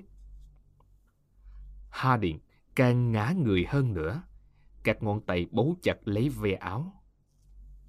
Bibbit, hãy thông báo cho gã trai trẻ McMurphy phách lối kia rằng ta sẽ gặp hắn ngoài hành lang chính, vào giờ ngọ, và quyết một trận sống mái với hắn. Harding kéo dài giọng cao bồi, bắt chước McMurphy, nhưng giọng hắn run rẩy, thè thé nghe tức cười. Có thể báo trước cho gã hay rằng ta là toán trưởng toán tâm thần của bệnh viện đã hai năm nay, và không có kẻ nào trên thế giới này điên khùng hơn ta đâu. Ông Bibbit, ông có thể báo cho ngài Harding rằng Qua là người điên khùng đến mức đã bỏ phiếu cho Eisenhower. Bibbit, nói với ông McMurphy rằng tàu điên đến mức đã bỏ phiếu cho Eisenhower những hai lần. Thế chú em cứ truyền lại cho ngài Harding. Hắn để hai tay lên bàn, cúi đầu và nói giọng nhỏ hẳn. Qua không bình thường đến mức sẽ bỏ phiếu cho Eisenhower tháng mười một này. Vậy thì tôi hả? Harding nói và cúi đầu bắt tay McMurphy. Thế là tôi rõ McMurphy đã thắng, mặc dầu không hoàn toàn hiểu chính xác là hắn ta được gì sau chiến thắng đó. Các con bệnh cấp tính đã vứt hết công việc và đang tụ tập dần lại để xem kẻ mới đến là như thế nào. Ở bệnh viện này, chúng tôi chưa từng thấy một cái gì giống như thế. Họ bắt đầu hỏi hắn làm gì và từ đâu tới. Tôi chưa bao giờ thấy họ hỏi ai như vậy. Hắn trả lời rằng hắn có chí hướng của mình. Hắn đã từng là kẻ lang thang vô gia cư, đã từng nay đây mai đó trên các lâm trường khai thác gỗ rồi vào lính. Quân ngũ đã giúp xác định rõ thiên hướng của hắn. Kẻ thì luyện được tài trốn việc, người thì được thói rong dài từ sáng đến khuya, còn hắn thì trở thành thợ chơi poker. Và hắn dần dần gắn đời mình với những lá bài và những con bạc đủ mọi hạng. Cờ bạc, không vợ con, muốn sống ở đâu và sống thế nào thì sống, miễn là người ta không ngăn cấm. Hắn nói, nhưng tụi bay biết xã hội này săn đuổi con người có chí hướng thế nào không? Từ khi tìm ra lý tưởng của mình, Hòa đã sống qua không biết bao nhiêu nhà tù địa phương, đến nỗi có thể viết thành cuốn cẩm nang. Người ta gọi Hòa là kẻ sinh sự bẩm sinh, có nghĩa Hòa sinh ra chỉ để choảng nhau. Mẹ nó chứ, chúng nó có nhòm nhỏ gì khi Hòa ngoan ngoãn mà chặt gỗ rồi thỉnh thoảng choảng nhau. Cái đó dùng thứ được. Chúng nó bảo chẳng qua là anh chàng lực điền xả chút xú báp mà thôi. Nhưng nếu Hòa đánh bài, nếu chúng đánh hơi được Hòa, có đôi lúc thăm thú sòng nào đó là nhổ bọt nhằm chỗ cũng thành tội phạm. Mẹ kiếp, có hồi chở tới chở lui Hòa tới mấy cái trại cũng đủ làm cạn queo ngân khố quốc gia. Hắn lắc lắc đầu và phồng má lên. Nhưng chỉ có hồi thôi. Hòa học nhanh lắm. Các chú mày biết, vụ hành hung đi trại Pendleton này là Hòa mới làm một cú trong gần cả năm trời. Vì thế Hòa mới bị chợp. Hòa lụi nghề rồi. Thằng chả bò dậy khỏi sàn tới mách với cớm, trong khi Hòa chưa kịp ra khỏi thị trấn. Một thằng rắn ra trò. Hắn cười hô hố, và mỗi lần gã da đen cặp kè cái nhiệt kế đến gần thì hắn lại ngồi phịch xuống ghế chơi trò đỏ tay với một kẻ nào đó. Chỉ lát sau đã làm quen hết các con bệnh cấp tính. Bắt tay người cuối cùng của nhóm cấp tính, hắn đi sang phía chúng tôi như thể chẳng có ranh giới nào giữa hai nhóm bệnh nhân. Không rõ đấy là con người cởi mở hay chỉ bởi sự tò mò của một con bạc mà hắn muốn làm quen với những kẻ ngờ nghệch và đần độn đến mức quên cả tên họ của chính mình. Gỡ tay Ellis ra khỏi tường, hắn cầm lấy bàn tay ấy mà lắc. Điệu bộ giống như nhà chính trị đi chiêu mộ cử tri trước ngày bầu cử, mà lá phiếu của Ellis cũng có giá trị như những kẻ khác. Này, anh bạn, hắn nói hùng hồn. Tên Hòa là rờ pê McMurphy, và Hòa không hài lòng tí nào khi một người lớn lại tắm ngay trong vũng nước đái của mình. Chú mày đi sấy khô coi. Ellis ngạc nhiên nhìn vũng nước tiểu dưới chân như mới lần đầu. Ờ, cảm ơn, nó nói, và thậm chí còn bước vài bước về phía chuồng xí. Nhưng bộ đinh đã giữ chặt cánh tay nó vào tường. McMurphy dạo qua trước mặt tụi kinh niên, bắt tay đại tá Matheson, Ruckly, lão già Pete, bắt cả những bàn tay tê liệt thõng xuống đầu gối mà hắn phải nhặt lên như nhặt những con chim chết, chim bằng máy, những tạo tác từ xương và dây, tí xíu đã chạy hết hơi mà gục xuống. Chỉ có George vĩ đại, mắt bệnh sạch sẽ, là mỉm cười và lùi lại trước bàn tay thiếu vệ sinh, nên McMurphy chỉ gật đầu chào kiểu cách rồi lùi ra và bảo bàn tay mình. Thử nghĩ coi, làm sao ông ta lại đoán ra mi là bàn tay tội lỗi? Không ai biết hắn dự định gì và một chuỗi những cái bắt tay sẽ dẫn đến cái gì. Nhưng dù sao, trò tiêu khiển này cũng thú vị hơn ngồi xếp hình. Hắn giải thích rằng đó là một việc cần thiết, rằng nghĩa vụ của một đấu thủ là phải làm quen với các đối thủ tương lai của mình. Nhưng hắn phải biết đối thủ của hắn không thể là cái tảng thịt tám mươi tuổi, chỉ còn biết nhét quân bài vào giữa hai hàng lợi móm mém mà gặm chứ. Thế nhưng hắn vẫn rất phẫn phơ, như thích cười cợt người khác vậy. Người bị bắt tay sau cùng là tôi. Tôi vẫn ngồi thu lưu, trói chặt trong cái ghế góc phòng. McMurphy dừng lại trước mặt tôi, lại đút hai ngón tay cái vào túi quần, ngửa đầu ra và lại cười hô hố, cứ như tôi là đứa trong buồn cười nhất đám. Đột nhiên, tôi sợ chết khiếp rằng hắn đang cười vì đã biết tôi ngồi đó, hai tay bó gối và nhìn chăm chăm vào một điểm vờ điếc, không nghe thấy gì xung quanh, chỉ là giả đò. Ồ, cái mẹ gì thế này? Đoạn này tôi nhớ rõ lắm. Hắn nheo mắt, gật gật cái đầu. Vết sẹo chưa liền da trên mặt phập phồng, phập phồng, vẫn cười sằng sặc. Thoạt tiên, tôi nghĩ hắn cười chỉ vì bộ dạng thảm hại hoặc dáng dấp da đỏ từ đầu đến chân của tôi. Mái tóc da đỏ màu đen nhờn mỡ. Nhưng rồi tôi hoảng sợ. Biết đâu hắn cười vì đã nhìn thấu hết ruột gan tôi. Cho dù tôi có rành ma mức nào, hắn cũng thấy hết và đang vừa cười vừa nháy mắt cho tôi hiểu. Thế nào, đại thủ lĩnh? Trông chú mày giống hệt bò ngồi trong cuộc bãi công ngồi. Hắn ngoái lại nhìn bọn cấp tính. Một câu đùa thật đạt, song chẳng đứa nào dám cười to, chỉ khẽ nhúc nhích. Thế nên quay lại tôi, hắn hỏi: Thủ lĩnh tên chi? Từ cuối phòng, Billy Bibbit nói vọng tới: Nó tên tên tên là Bromden, thủ lĩnh Bromden. Nhưng người ta gọi nó là thủ lĩnh bàn chải, vì tụi hộ lý cứ bắt nó quét dọn, mà nó cũng chẳng làm được gì khác á. Điếc. Billy tì cầm lên cánh tay, nuốt nước bọt cái ực. Tôi mà điếc. Hắn thở hắt ra khó nhọc. Tôi đã chết chết chết chết, chết quách cho rồi. McMurphy vẫn nhìn tôi chằm chằm. Nếu vươn mình dậy, nó sẽ cao lắm đây, phải không? Mà nó cao bao nhiêu? Hình như có người đã đo, đo, đo được hai mét một phân. To lớn vậy mà sợ từ con gián sợ đi. Nó chỉ là một tên mọ, mọ, mọ da đỏ, hộ pháp và, và điếc lát. Trông hắn ngồi đó, qua đã nghĩ hắn là người da đỏ. Nhưng Bromden không phải là họ của tụi da đỏ. Hắn thuộc bộ lạc nào vậy? Không biết, Billy nói.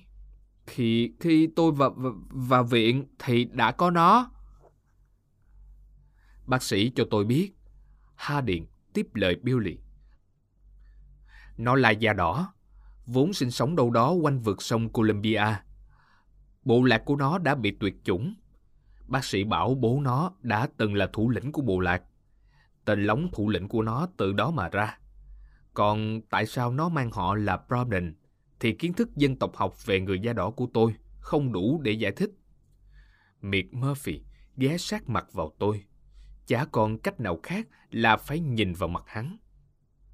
Đúng mày điếc chứ, thủ lĩnh. Nó vừa cam vừa, vừa điếc. McMurphy biểu môi, nhìn tôi rất lâu. Sau đó rút tay ra khỏi túi quần và chỉ cho tôi. Điếc hay câm thì cũng phải biết bắt tay chứ. Mẹ kiếp, thủ lĩnh à, mày cao lêu nghêu thật đấy. Nhưng khi qua chìa tay ra thì mày phải bắt. Bằng không, qua coi đây là một điều sỉ nhục.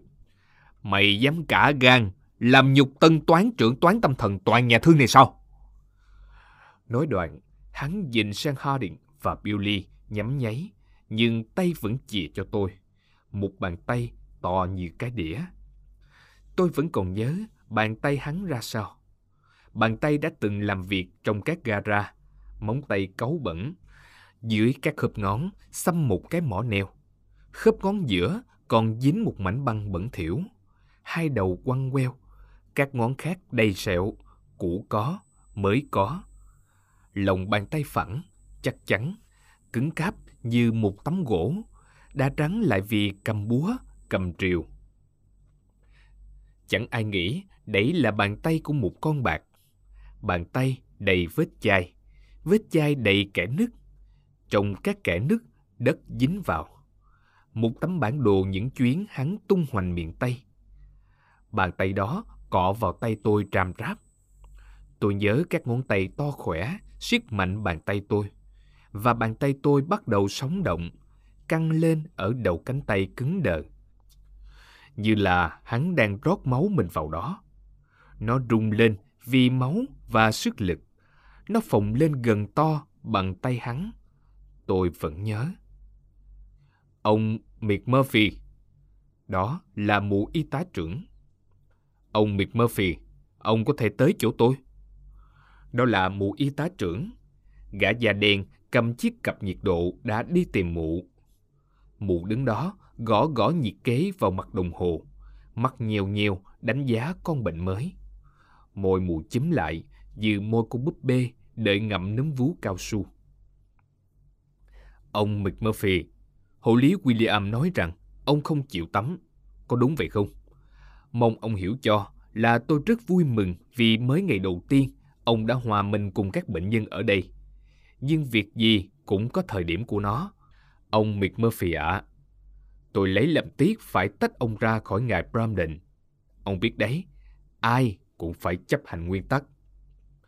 Ngứa cổ, chớp mắt, bằng điệu bộ ấy, hắn cho mụ y tá trưởng thấy rằng mụ đâu có đủ khôn ngoan mà lừa được hắn, cũng y như tôi lúc trước thôi. Hắn nheo mắt lại, nhìn mụ đến cả phút. Bà biết không, hắn nói, lúc nào tôi cũng được nghe đích xác câu này về nguyên tắc. Hắn nhoẻn miệng, cười với mụ, mụ cũng cười lại với hắn, cả hai lượn sức nhau. Khi người ta biết tôi sắp sửa phá tan nguyên tắc ngay bây giờ. Rồi hắn buông tay tôi.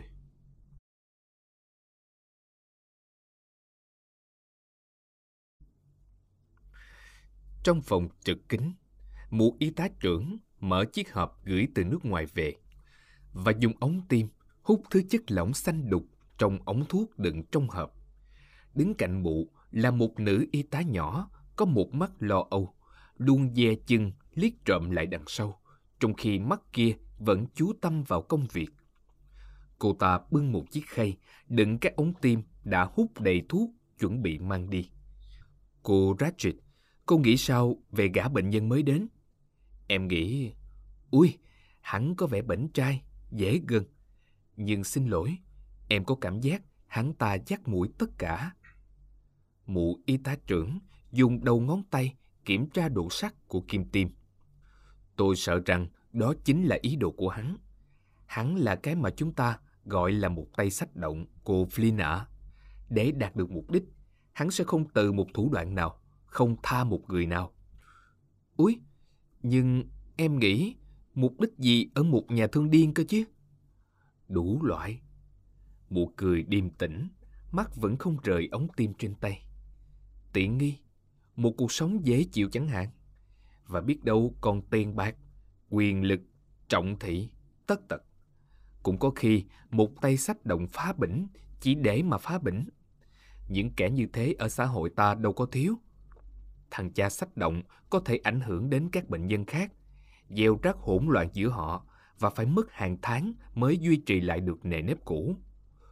Với chính sách nhường nhịn trong các bệnh viện thần kinh thời nay, chúng càng có thêm cơ hội làm chuyện đó. Mấy năm trước, mọi sự đâu đến nỗi này. Hồi đó, tôi nhớ chúng ta có một kẻ sách động bất trị là ông Taber. Trong một thời gian ngắn, mụ ngừng tay, đôi mắt mơ màng nhớ lại một hồi ức dễ chịu. Ông Taber ấy. Nhưng, úi, họ phá rối để làm gì? Do đâu? Cô y tá nói. Mụ y tá trưởng ngắt lời cô ta bằng cách thọc kim tiêm trong tay vào đầu bịch cao su của ống thuốc, bơm đầy, rút ra, rồi đặt lại lên khay. Tôi quan sát bàn tay mụ lấy thêm chiếc nữa, nhìn nó phóng ra cắm phập vào ống thuốc, dừng lại, đặt xuống. Cô Flynn, hình như cô quên rằng bệnh nhân chúng ta là những kẻ điên. Hễ có một cái gì ngăn cản mụ điều hành tổ hợp của mình một cách trơn tru và chính xác như cỗ máy, là mụ y tá trưởng liền nổi cơn tam bệnh. Bất kỳ một sơ suất, lộn xộn hoặc sai lệch nhỏ nào cũng là mụ sôi máu với một nụ cười đanh ác. Mụ đi khắp phân khoa, trên khuôn mặt, chỗ giữa mũi và cằm nứt ra một nụ cười búp bê và đôi mắt điềm đạm, nhưng bên trong mụ đang nghiến như thép. Tôi biết, tôi cảm thấy mà. Mụ sẽ ở nguyên trạng thái đó chừng nào kẻ phá rối chưa bị trừng trị, hay theo lời mụ, chưa được đưa vào kỷ cương. Dưới sự lãnh đạo của mụ, bên trong phân khoa chúng tôi hầu như luôn là một thế giới của kỷ cương khuôn phép. Khốn nổi, mụ không thể chỉ sống ở đây. Một phần đời của mụ phải trôi qua ở cái thế giới bên ngoài. Và ngay ở thế giới ấy, mụ cũng không từ bỏ ý đồ kia.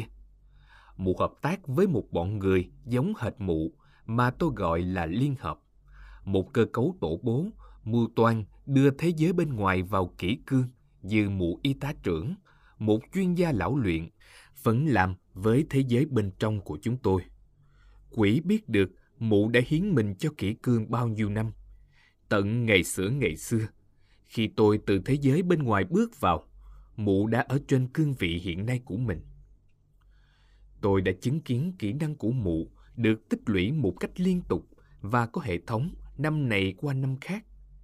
Kinh nghiệm tôi luyện mụ, và giờ đây mụ đã nắm chắc được quyền lực.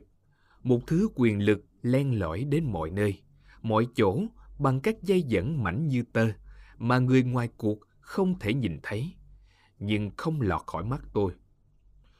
Tôi thấy mụ ngồi như người máy, canh phòng đúng giữa tâm mạng lưới này, cai quản với một bản năng côn trùng máy móc, biết rõ cần phải phát một dòng điện vào thời điểm nào, với cường độ bao nhiêu và theo dây dẫn nào để có kết quả như ý. Ở trại huấn luyện quân sự, trước khi bị quẳng sang Đức, tôi đã giúp việc cho một tay thợ điện và có học chút ít về điện tử thời đại học. Vì thế, tôi biết hệ thống điều khiển này được trang bị ra sao.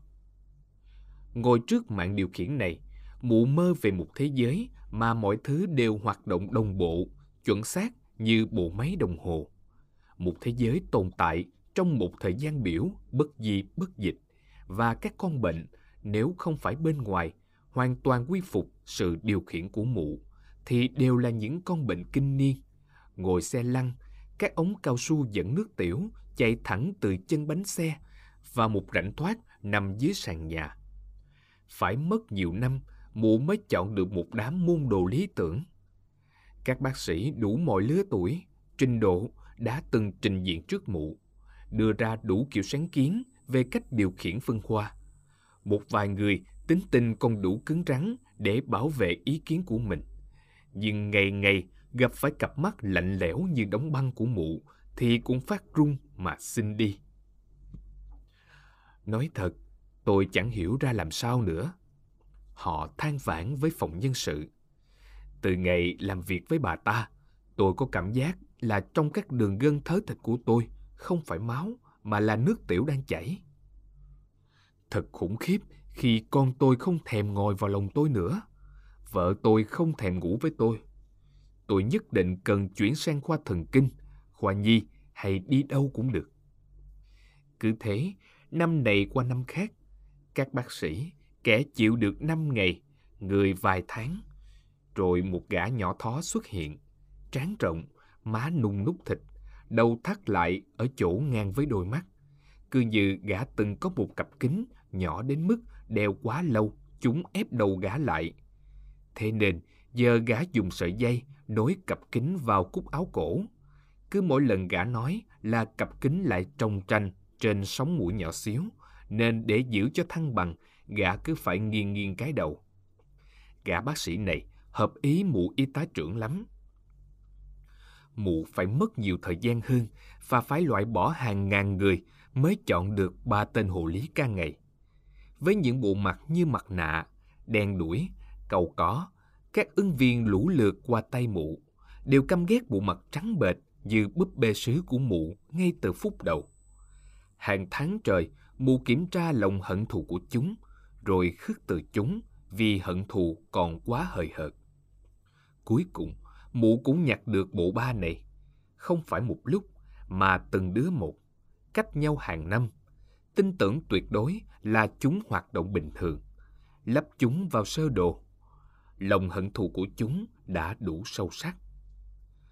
Đứa thứ nhất xuất hiện khoảng năm năm sau khi tôi đến. Một gã lùn, gân guốc, bệnh hoạn, đen nhánh như cục nhựa đường. Mẹ hắn bị cưỡng hiếp ở Georgia, trong khi sát bên cạnh, bố hắn bị trói giật cánh khuỷu vào một lò sưởi gan đóng bỏng. Máu từ chân chảy như xối vào đôi ủng. Thằng bé năm tuổi quan sát cảnh tượng đó qua khe cửa gian nhà kho, mắt nheo nheo, và từ đó hắn không cao lên nổi một ly. Bây giờ, mí mắt hắn mỏng dính, nhẽo nhoét, trông như có con dơi đậu trên sóng mũi. Đôi mí mắt như da thuộc mỏng ấy giờ đây hé lên cứ mỗi khi có một người da trắng lạ mặt xuất hiện. Hắn nhìn kẻ đó từ đầu đến chân và gật đúng một lần, như là gã đang xác định lại điều gã đã biết chắc. Ngày đầu nhận việc, gã toàn mang tới một túi đầy đạn bắn chim để đào tạo bệnh nhân vào khuôn phép. Nhưng mụ đã dạy gã rằng ngày nay không còn làm vậy, buộc gã bỏ cái túi ở nhà và luyện cho gã phương hướng riêng của mình. Mụ dạy gã giấu kín hận thù và điềm đạm mà chờ đợi. Đợi khi nào khá hơn một chút, sơ hở một chút thì rút thòng lọng và kéo cho đều tay, không được buông ra. Như thế mới đào tạo được chúng vào khuôn phép. Mụ đã dạy thế. Hai đứa còn lại xuất hiện cách nhau một tháng, sau đứa thứ nhất hai năm. Giống nhau đến mức tôi nghĩ là mụ y tá trưởng đã đặt đúc chúng cùng một khuôn. Cao, mảnh, xương xẩu, vẻ mặt vô cảm bất động, như đầu mũi tên bằng đá lửa. Mắt chúng nhíu lại, chỉ còn hai cái chấm. Nếu chẳng may cọ phải tóc chúng là sẽ tuột cả da. Cả bà đen như cái hộp điện thoại. Mụ thỏa mãn vì điều đó. Kinh nghiệm từ hàng dài bị loại cho hay. Càng đen, chúng càng chịu khó lau rửa chuột xí, càng hăng máu giữ trật tự trong phân khoa. Quần áo chẳng hạn, ở cả ba đứa đều trắng hơn tuyết. Trắng và lạnh và cứng như chính áo của mụ. Quần trắng, áo sơ mi trắng với hang cúc bấm lệch một bên. Giày trắng được đánh bóng như mặt băng có đế cao su đỏ mềm mại. Chúng đi dọc hành lang, lặng lẽ như mèo. Chúng chuyển động, không hề phát ra tiếng động. Chúng hiện hình ở bất kỳ xó xỉnh nào trong bệnh viện, mỗi khi con bệnh tìm cách rút vào một xó tự khám cho mình hoặc quay sang thì thầm với kẻ khác. Bệnh nhân vừa kiếm được một chỗ yên thân, tức thì, xịt, một luồng băng giá đã phả vào bên mặt. Con bệnh quay sang, chỉ thấy một bức mặt nạ đá lạnh lơ lửng bên trên sát tường. Con bệnh chỉ nhìn thấy một khuôn mặt đen đúa, không thân người. Tường trắng, trang phục cũng trắng, đánh bóng loáng như cửa tủ lạnh. Khuôn mặt và đôi bàn tay đen bay lờ lửng trên nền trắng, hệt như một bóng ma. Năm tháng xô đẩy chúng, cuốn chúng theo biên độ sống của mụ y tá trưởng. Dần dần, chúng thoát khỏi sự chăm bẵm của mụ, như các con thú đã trưởng thành. Mụ không bao giờ quát tháo khi ra lệnh, không để lại những lời sai bảo ở dạng thư từ vì sợ rơi vào tay khách thăm viếng. Việc đó cũng không còn cần thiết. Chúng liên lạc với nhau qua làn sóng cao thế của sự căm thù đồng loại, thực hiện mọi ý muốn của chủ trước cả khi những ý nghĩ ấy xuất hiện trong đầu mụ. Vậy là sau khi kiếm đủ bộ sậu rồi, phân khoa đi vào hoạt động nhịp nhàng, chính xác như bộ máy đồng hồ. Tất cả những gì người ta sẽ nghĩ, sẽ làm, sẽ nói đều được mụ y tá trưởng vạch sẵn trước mấy tháng, dựa vào những ghi chép hàng ngày. Chương trình được in ấn và đưa vào bộ nhớ của cỗ máy, tôi vẫn nghe rì rầm sau cánh cửa thép cuối phòng trực. Máy đưa ra những nhật biểu ở dạng những tấm phiếu đục lỗ. Mở đầu một ngày, tấm nhật biểu được nhét vào khe cửa sắt. Các bức tường rung lên. Sáu giờ ba mươi, phòng ngủ bật đèn. Tụi cấp tính bị dựng dậy lau sàn nhà, rửa các gạt tàn thuốc lá, chùi các vết xước trên tường, nơi mới hôm trước một gã đồng phòng vừa chập mạch, quỵ xuống trong một đám mù mịt khói tỏa mùi cao su cháy. Tụi xe lăn hoặc đôi cẳng cà kheo xuống nền nhà và như những bức tượng bán thân, ngồi đợi tụi hộ lý đẩy xe cho. Tụi thực vật đái dầm vào chăn, khiến máy xốc hất họ xuống sàn nhà, và chuông báo động réo gọi đợi đám hộ lý dùng vòi tắm xối vào họ, rồi thay cho mỗi người một bộ quần áo xanh thẫm. sáu giờ bốn mươi lăm, các máy cạo bắt đầu kêu vo vo. Tụi cấp tính xếp hàng trước gương theo thứ tự A, B, C, D. Xong đến đám kinh niên tự hành như tôi. Rồi tụi xe lăn được đẩy vào. Ba lão già còn lại cầm cháy xệ phủ đầy các lớp ghét màu vàng, được cạo mặt ngay tại phòng chung, đầu buộc chặt vào thành ghế để khỏi lắc lư dưới bàn cạo. Đôi lúc, nhất là vào sáng thứ hai, tôi trốn được. Còn vào những ngày khác, khôn ra thì nên đứng vào theo thứ tự giữa A và C, rồng rắn lề bước như mọi người, không nhấc chân. Sàn nhà có những thỏi nam châm cực mạnh kéo con người đi khắp khoa, hệt như những con rối trên sân khấu. Bảy giờ, nhà ăn mở cửa, hàng xếp ngược lại, xe lăn, tự hành, sau cùng là đám cấp tính cầm khay đựng thức ăn, bỗng ngô, thịt xông khói và trứng, bánh mì nướng, và hôm nay có thêm đào đóng hộp lót một mảnh xà lách xanh tơi tả. Một vài đứa cấp tính mang khay cho tụi xe lăn. Phần lớn bọn này chỉ bị bại chân, nhưng có thể tự ăn được. Chỉ có ba lão già, thật khốn khổ. Phần cơ phía dưới má không hoạt động nữa. Phần trên cũng chẳng hơn gì. Vì thế bị gọi là thực vật. Bọn hộ lý đẩy họ vào sát tường sau khi tất cả mọi người đã vào chỗ và mang đến cho họ những khay giống nhau đựng thứ thức ăn lầy nhầy và một tờ thực đơn. Những kẻ không răng ấy được hưởng thức ăn mềm cơ học, trứng, dăm bông, bánh mì. Thực đơn kê như vậy đã được nhai đi nhai lại ba mươi hai lần bằng một chiếc máy thép không rỉ đặt trong bếp. Tôi đã thấy nó vươn cặp môi, cắt khúc như chiếc vòi của máy hút bụi, ngoạm lấy thức ăn, rống lên như bò, rồi nhả ra đĩa một cục thịt đã nhai kỹ. Tụi hộ lý bón thức ăn quá nhanh, khiến ba lão già không kịp nuốt, và thức ăn mềm cơ học trào ra, rớt cả xuống khăn áo.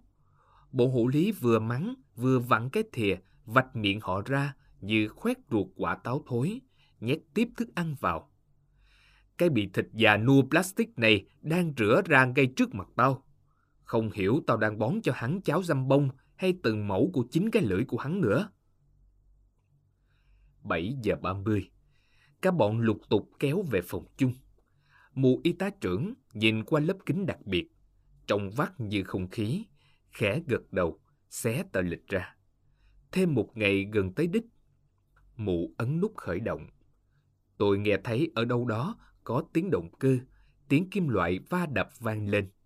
Tất cả vào chỗ. Cấp tính ngồi ở bên khu vực của mình trong phòng chung, chờ tụi hộ lý mang bài và cờ tỷ phú tới. Kinh niên ngồi ở bên phần của mình, đợi các hộp xếp hình do hội chữ thập đỏ phát cho. Ellis tới đứng sát tường, giơ hai tay lên chờ đinh và đái ra quần. Pete lắc lư đầu như con lật đật. Scanlan cựa quậy trên bàn, hai cánh tay khô héo quơ quạng chế một quả bom tưởng tượng để làm nổ tung thế giới tưởng tượng. Harding bắt đầu thao thao, khoa chân, khu khu tay như đôi chim bồ câu, rồi lại nhốt chúng vào nách. Người lớn ai lại vung vẩy đôi tay đẹp loạn xạ như vậy? Savile ca cẩm vì đau răng và rụng tóc. Tất cả hãy nhất loạt hít vào, thở ra theo thứ tự, mạch đập theo đúng nhịp đã cho trong phiếu nhật biểu, âm thanh của những ống bơm đồng bộ. Hệt như trong thế giới hoạt hình, một núi các hình người hai chiều vẽ viền màu đen, múa may trong một câu chuyện ngớ ngẩn, có thể gây cười nếu những hình nhân đó không phải là những con người thật. bảy giờ bốn mươi lăm, bộ hộ lý đi dọc theo chuỗi kinh niên, phát bộ tiểu tiện nhân tạo cho những đứa còn có thể ngồi im.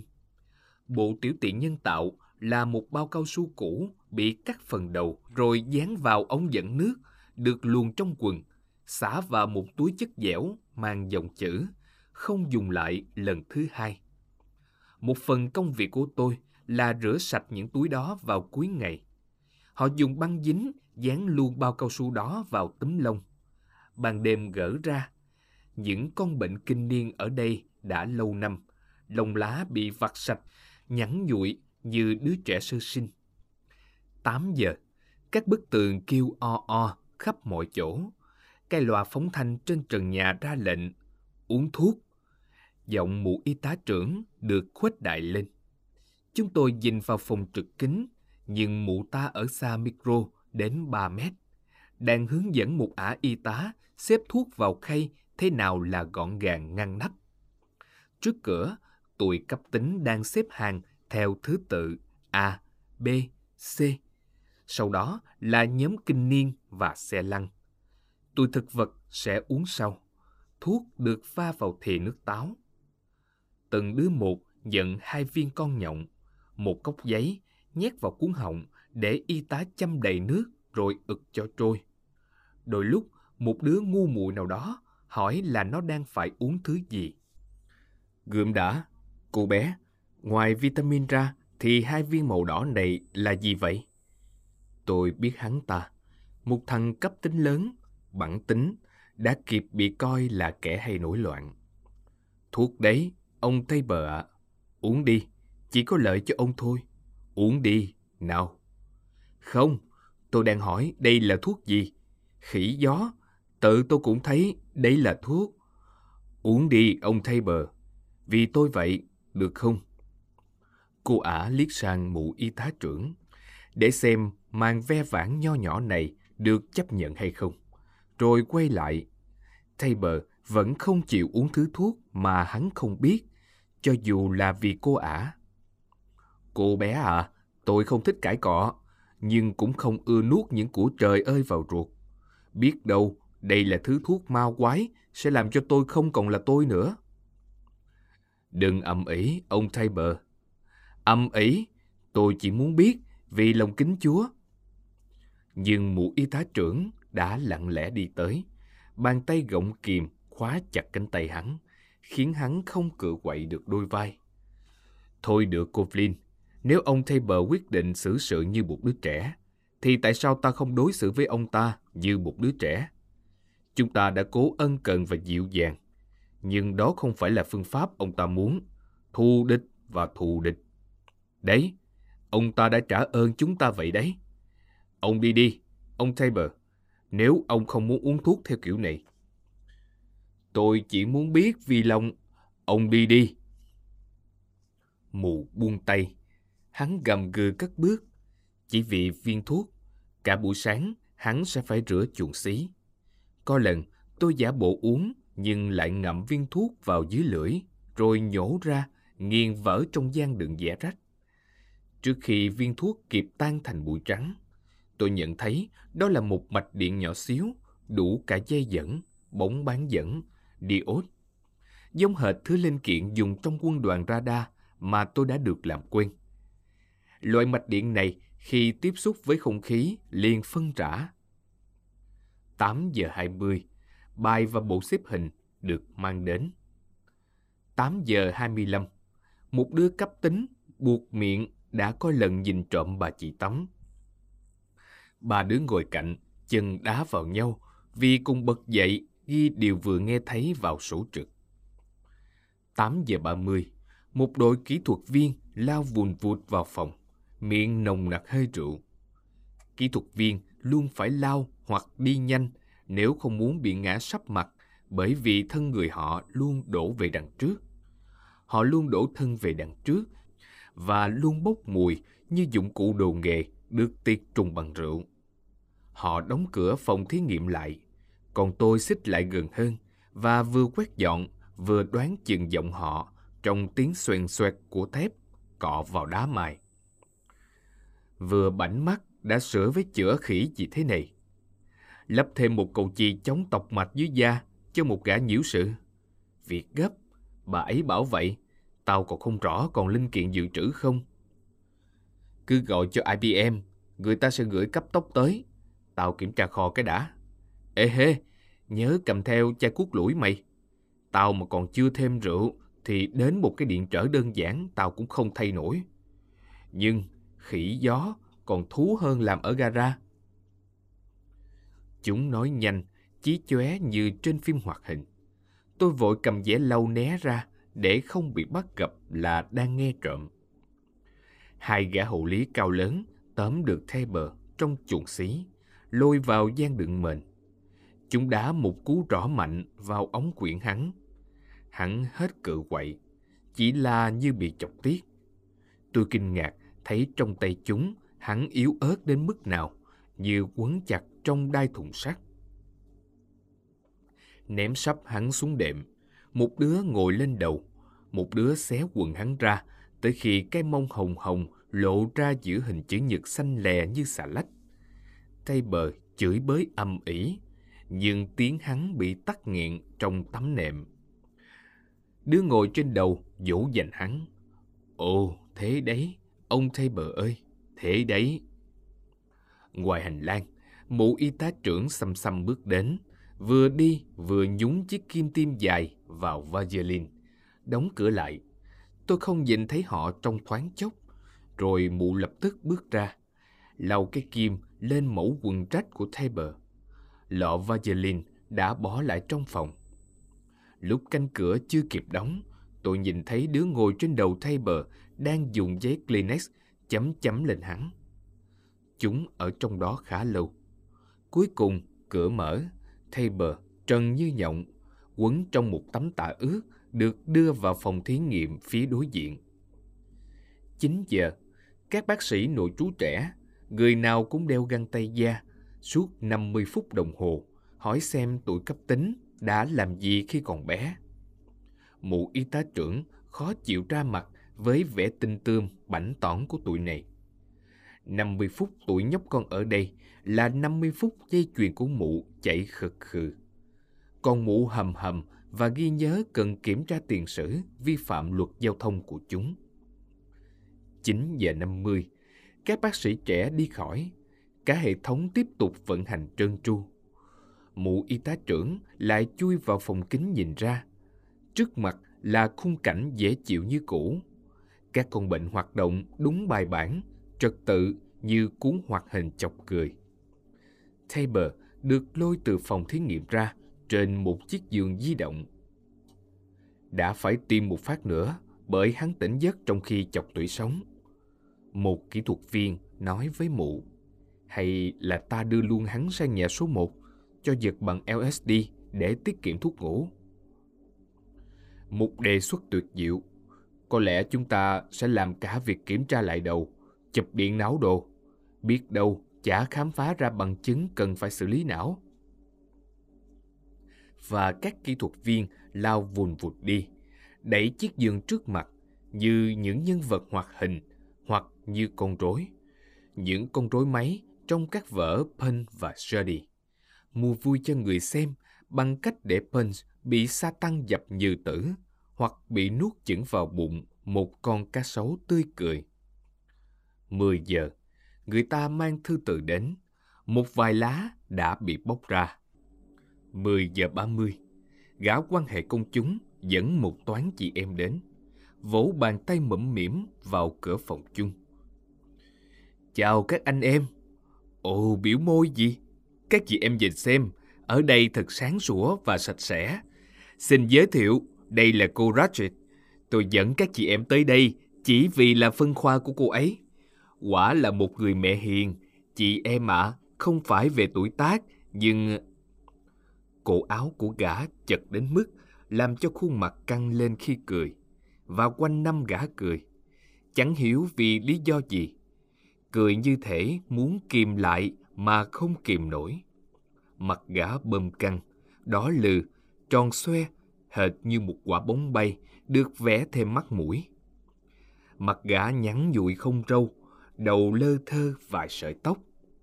Chả mất công đếm cũng biết là bao nhiêu. Hình như gã từng dán chúng lên đầu, nhưng những sợi tóc không dính lại mà cứ rơi dần, sợi vào tay áo, sợi xuống cổ, sợi chui vào túi. Có lẽ vì vậy mà gã phải thắt cổ áo thật chặt để chúng khỏi rơi vào đó. Cũng có thể vì vậy mà cổ gã lúc nào cũng nhột, làm gã phải cười suốt. Gã xăm vai hướng dẫn viên trong các tour du lịch đó. Đám phụ nữ nghiêm túc trong bộ đồng phục gật đầu. Còn gã thì cho họ thấy vào thời gian gần đây mọi thứ đã hoàn thiện như thế nào. Gã giới thiệu tivi, ghế bành bằng da, vòi nước uống hợp vệ sinh, rồi tất cả vào phòng kính uống cà phê. Có lúc gã đứng một mình, cứ đứng đó giữa phòng và vỗ đôi bàn tay. Nghe cũng biết là chúng nhớp nháp, tới khi sau vài phát vỗ, chúng dính vào nhau, rồi thu chúng về dưới cằm, như người đứng khấn và cứ thế quay tròn. Đứng giữa phòng, gã quay, mắt điên dại nhìn vào tivi, nhìn lên tranh treo tường, nhìn ra vòi nước và cười như điên. Chưa bao giờ gã nói với chúng tôi cái gì đã khiến gã cười dữ vậy. Còn tôi thì chẳng thấy gì đáng cười. Có chăng cái chuyện gã cứ như một thứ đồ chơi bằng cao su, đế nặng, xô đổ một cái là gã bật trở lại, và quay tít là khôi hài hơn cả. Gã không bao giờ nhìn tận mặt mọi người. mười giờ bốn mươi, mười giờ bốn mươi lăm, mười giờ năm mươi, các con bệnh lũ lượt ra ra vào vào khi đến hẹn ở lờ lờ tê, lờ en en hoặc lờ vê lờ. Hoặc trong những phòng kỳ quái, mỗi bức tường được xây theo một kiểu, sang nhà lồi lõm. Tiếng gầm rú của máy móc xung quanh đã đạt tới mức cố định. Tôi nhớ có một nhà máy sợi cũng đã gầm rú như vậy khi đội bóng tới đấu với trường học ở California. Ngày ấy, sau một mùa bóng mỹ mãn, các cổ động viên của thành phố khoái tụi tôi tới mức quyên tiền cho cả đội đáp máy bay đến California đấu với một trường học quán quân ở địa phương. Thường thường, sau khi xuống sân bay, chúng tôi được dẫn đi tham quan thành phố, thăm các nhà máy sữa, xí nghiệp kẹo hay một trang trại trồng củ cải. Huấn luyện viên thích chứng minh rằng thể thao nâng cao học vấn của con người, rằng các chuyến đi mở rộng tầm nhìn, tăng thêm hiểu biết. Đến California lần này, chúng tôi vào một nhà máy sợi. Tụi bạn lơ láo nhìn quanh một tí, rồi chuồn lẹ lên ô tô, lật vali ra chơi bài. Còn tôi ở lại, đứng vào một góc, để không quấy rầy những phụ nữ da đen đang chạy tới chạy lui giữa các cỗ máy. Nhà máy là tiếng rú, tiếng va đập, tiếng quát tháo của máy móc và con người, là sự chuyển động của đám công dân vội vã, đều đặn như những con thoi, như muốn ru ngủ đầu óc tôi. Vì thế mà tôi ở lại, và cũng vì nó gợi cho tôi hình ảnh những người đàn ông cuối cùng của bộ lạc bị bắt lên đập nước làm việc với máy nghiền đá. Công việc căng thẳng và đơn điệu, những khuôn mặt đã dại đi vì tần số lặp đi lặp lại. Tôi muốn ra cùng đội bóng nhưng không thể. Hôm đó là một sáng đầu đông nên tôi vẫn mặc áo khoác họ tặng cho đội sau khi giành chức vô địch. Áo màu đỏ xanh với tay áo bằng da. Sau lưng theo biểu tượng hình quả bóng, biểu tượng của người chiến thắng. Nhiều cô gái da đen cứ nhìn vào chiếc áo đó. Tôi ngượng ngập cởi ra, nhưng vẫn không tránh được cái nhìn của họ. Hồi đó, tôi còn to hơn bây giờ rất nhiều. Nhìn trái nhìn phải, không có thợ cả đứng cạnh. Một cô bỏ máy đi lại chỗ tôi. Cô hỏi liệu chiều nay chúng tôi có đấu với đội bóng của trường địa phương không, và nói rằng anh cô chơi ở vị trí trung vệ trong đội đó.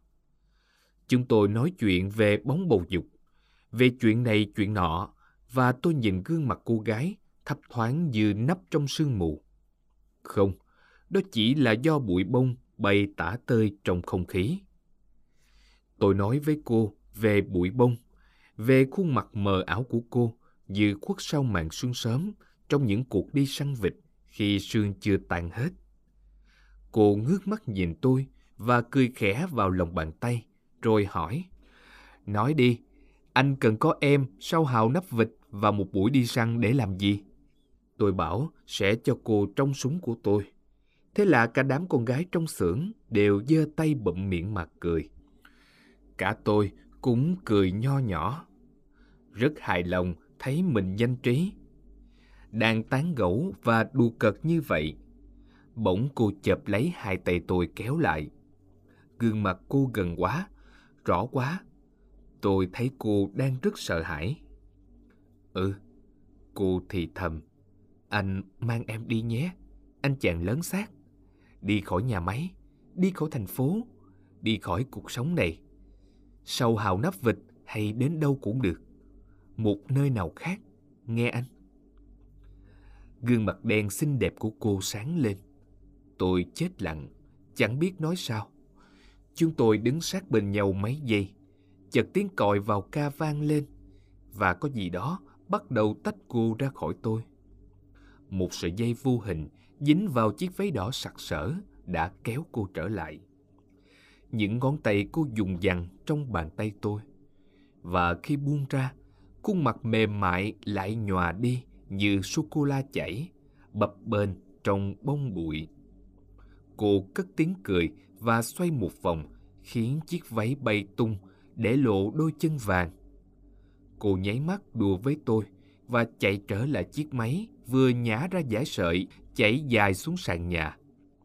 Cô nhặt lấy nó và chạy thoăn thoắt giữa những chiếc máy để bỏ vào thùng rác, rồi đã khuất sau góc phòng. Những cọc sợi quay tít, các con thoi thấp thoáng, các cuộn sợi giăng mắt đầy không trung, những bức tường trắng và những cỗ máy xám. Các cô gái da đen mặc váy sặc sỡ, thoát ẩn, thoát hiện. Cả nhà máy nối với nhau trong những dải sợi trắng bay tung. Tất cả găm vào đầu tôi và chốc chốc lại hiện về bởi chuyện gì đó xảy ra trong bệnh viện. Phải, tôi biết điều này. Phân khoa chúng tôi đâu khác gì một nhà máy cho Liên hợp. Tại đây, người ta sửa lại những khuyết tật đã mắc phải ở gia đình, ở nhà thờ hay trường học. Xã hội sẽ đón nhận những thành phẩm được sửa chữa lại không kém gì lúc mới, nếu không nói là tốt hơn. Và mỗi lần như thế, trái tim mụ y tá trưởng đập rộn ràng. Những gì lúc vào xưởng méo mó dị hình thì lúc xuất xưởng sẽ tròn trịa, hoàn chỉnh. Một sự thần kỳ là niềm tự hào của cả tổ hợp. Hãy nhìn xem, hắn ta đang lướt trên mặt đất với nụ cười đã được gắn vào môi và nhẹ nhàng bước vào cuộc sống ấm cúng của một khu phố để ngày ngày đào rãnh đặt đường ống thoát nước của thành phố. Hắn ta lấy làm hạnh phúc vì điều đó. Hắn đã được đưa vào kỷ cương. Ôi, chưa bao giờ tôi thấy một người thay đổi nhanh như ông Maxwell Taylor sau khi xuất viện. Mặc dầu trên khóe mắt còn quầng thâm và sụt cân một chút, nhưng các ngài biết không, đó đã là một con người khác. Trời, thế mới là nền khoa học hiện đại của Mỹ quốc chứ. Và ánh sáng từ cửa sổ nhà hắn ở tầng trệt hắt ra đến quá nửa đêm bởi các phần tử tác động chậm mà đám kỹ thuật viên lắp đặt đã làm cho các ngón tay hắn trở nên khéo léo. Và hắn cúi xuống những cơ thể đã bị gây mê của vợ, hai đứa con gái lên bốn và lên sáu của hắn. Và ông láng giềng vẫn hay chơi kỳ với hắn vào các ngày thứ hai. Hắn sẽ đưa họ vào kỷ cương như người ta đã làm việc đó với hắn. Nguyên tắc domino được áp dụng như vậy. Sau mấy năm, khi đã hết thời hạn sử dụng được chỉ định trước, hắn gục xuống vì lao lực. Thành phố thường khóc hắn và báo đăng ảnh hắn đang giúp tụi hướng đạo sinh trong dịp tảo mộ hồi năm ngoái. Còn bà vợ nhận được một bức thư của hiệu trưởng nhà trường nói rằng ông Maxwell Wilson Taber xứng đáng là một tấm gương cho thế hệ trẻ của cộng đồng chúng ta. Thậm chí, hai nhân viên sở an táng, vốn bon rút từng xu, cũng phải chuyển lòng. Không, mày nghĩ mà xem. Dẫu sao Maxwell Taber cũng là một tay đáng kính. Hãy sức dầu xịn cho cái xác và không lấy tiền chênh lệch của vợ hắn. Tụi mình chịu khoản đó. Một kẻ xuất viện thành công luôn khiến trái tim mụ y tá trưởng đập rộn ràng. Nó là minh chứng cho tài năng của mụ và của cả ngành. Một kẻ xuất viện mang lại niềm vui cho tất cả. Còn với kẻ mới nhập thì khác. Thậm chí với đứa ôn hòa nhất cũng phải mất công mới gò nổi hắn vào nề nếp. Ngoài ra, ai biết được khi nào định mệnh sẽ gửi đến cái gã không sợ ràng buộc, đủ khả năng làm đảo lộn cuộc sống êm đềm ở đây, gây rối loạn tưng bừng, đe dọa đến hoạt động của toàn tổ hợp. Mà tôi thì đã nói rằng, hễ tổ hợp không hoạt động được trơn tru là mụ y tá trưởng sẽ nổi điên lên tức khắc. Gần trưa, máy phun mù lại hoạt động. Rất may là chưa hết công suất. Nếu cố căng mắt ra, tôi vẫn có thể nhìn thấy được gì đó. Sẽ đến lúc tôi không thể cố thêm được nữa. Tôi sẽ đầu hàng hoàn toàn. Sẽ chịu chìm liễm trong lớp mù đặc quánh như một vài đứa kinh niên. Nhưng hiện thời thì tôi còn đang tò mò, muốn xem cái gã mới đến sẽ xử thế ra sao trong lần họp nhóm này. Một giờ kém mười, sương tan hết. Hộ lý bảo tụi cấp tính chui sang nhà chuẩn bị cho cuộc họp. Tất cả bàn trong phòng chung được mang sang buồng tắm phía đối diện. Sàn đã được giải phóng. McMurphy nói, mời các vị vào khiêu vũ. Mụ y tá trưởng vẫn nhìn trân trân qua cửa sổ. Đã ba giờ liền, mụ không rời khỏi cái cửa kính. Thậm chí chỉ để đi ăn trưa. Bàn đã dời hết. Lúc một giờ, gã bác sĩ từ phòng làm việc phía cuối hành lang bước ra, qua cửa sổ, gật đầu chào mụ, rồi ngồi vào chiếc ghế bên trái cánh cửa. Các con bệnh ngồi xuống theo gã, rồi các ả y tá và đám bác sĩ thực tập lục tục kéo vào chỗ của mình. Khi đâu đã vào đấy, mụ y tá trưởng lui vào phía trong. Đến bên bàn điều khiển, ấn nút cho các máy móc còn lại tự hoạt động, rồi xuất hiện tại phòng chung với cuốn sổ trực trong tay và một giỏ đựng các mẫu ghi chú. Ở đây đã nửa ngày mà chiếc áo choàng trắng của mụ vẫn phẳng phiu, nguyên nước hồ, khớp tay kêu sột soạt, nghe như vải bạc đóng băng bị gấp lại. Mụ ngồi vào chiếc ghế phía bên phải cánh cửa. Mụ chưa kịp thả mình xuống thì Pete Pansini đã nhổm dậy, lắc đầu và bằng một giọng khàn khàn, lão rên rỉ. Mệt quá! Trời ơi! Mệt đến chết mất! Cứ mỗi lần trong phân khoa xuất hiện kẻ lạ mặt là lão lại ca thán, may ra có kẻ lắng nghe. Không nhìn Pete, mụ y tá trưởng vừa lục tìm giấy tờ trong giỏ, vừa buông một mệnh lệnh. Một người đến ngồi với ông Pete, dỗ cho ông ấy yên đi, để chúng ta bắt đầu. Billy Bibbit đứng lên. Pete lúc này quay lại phía McMurphy, nghiêng đầu hết sang trái, lại sang phải như chiếc đèn đỏ ở chỗ chắn tàu. Lão làm việc ở đó đã ba mươi năm, bào mòn hết, nhưng vẫn hoạt động theo thói quen nghề nghiệp. Tôi mà rồi, lão nói, đụng đưa cái đầu trước mặt McMurphy.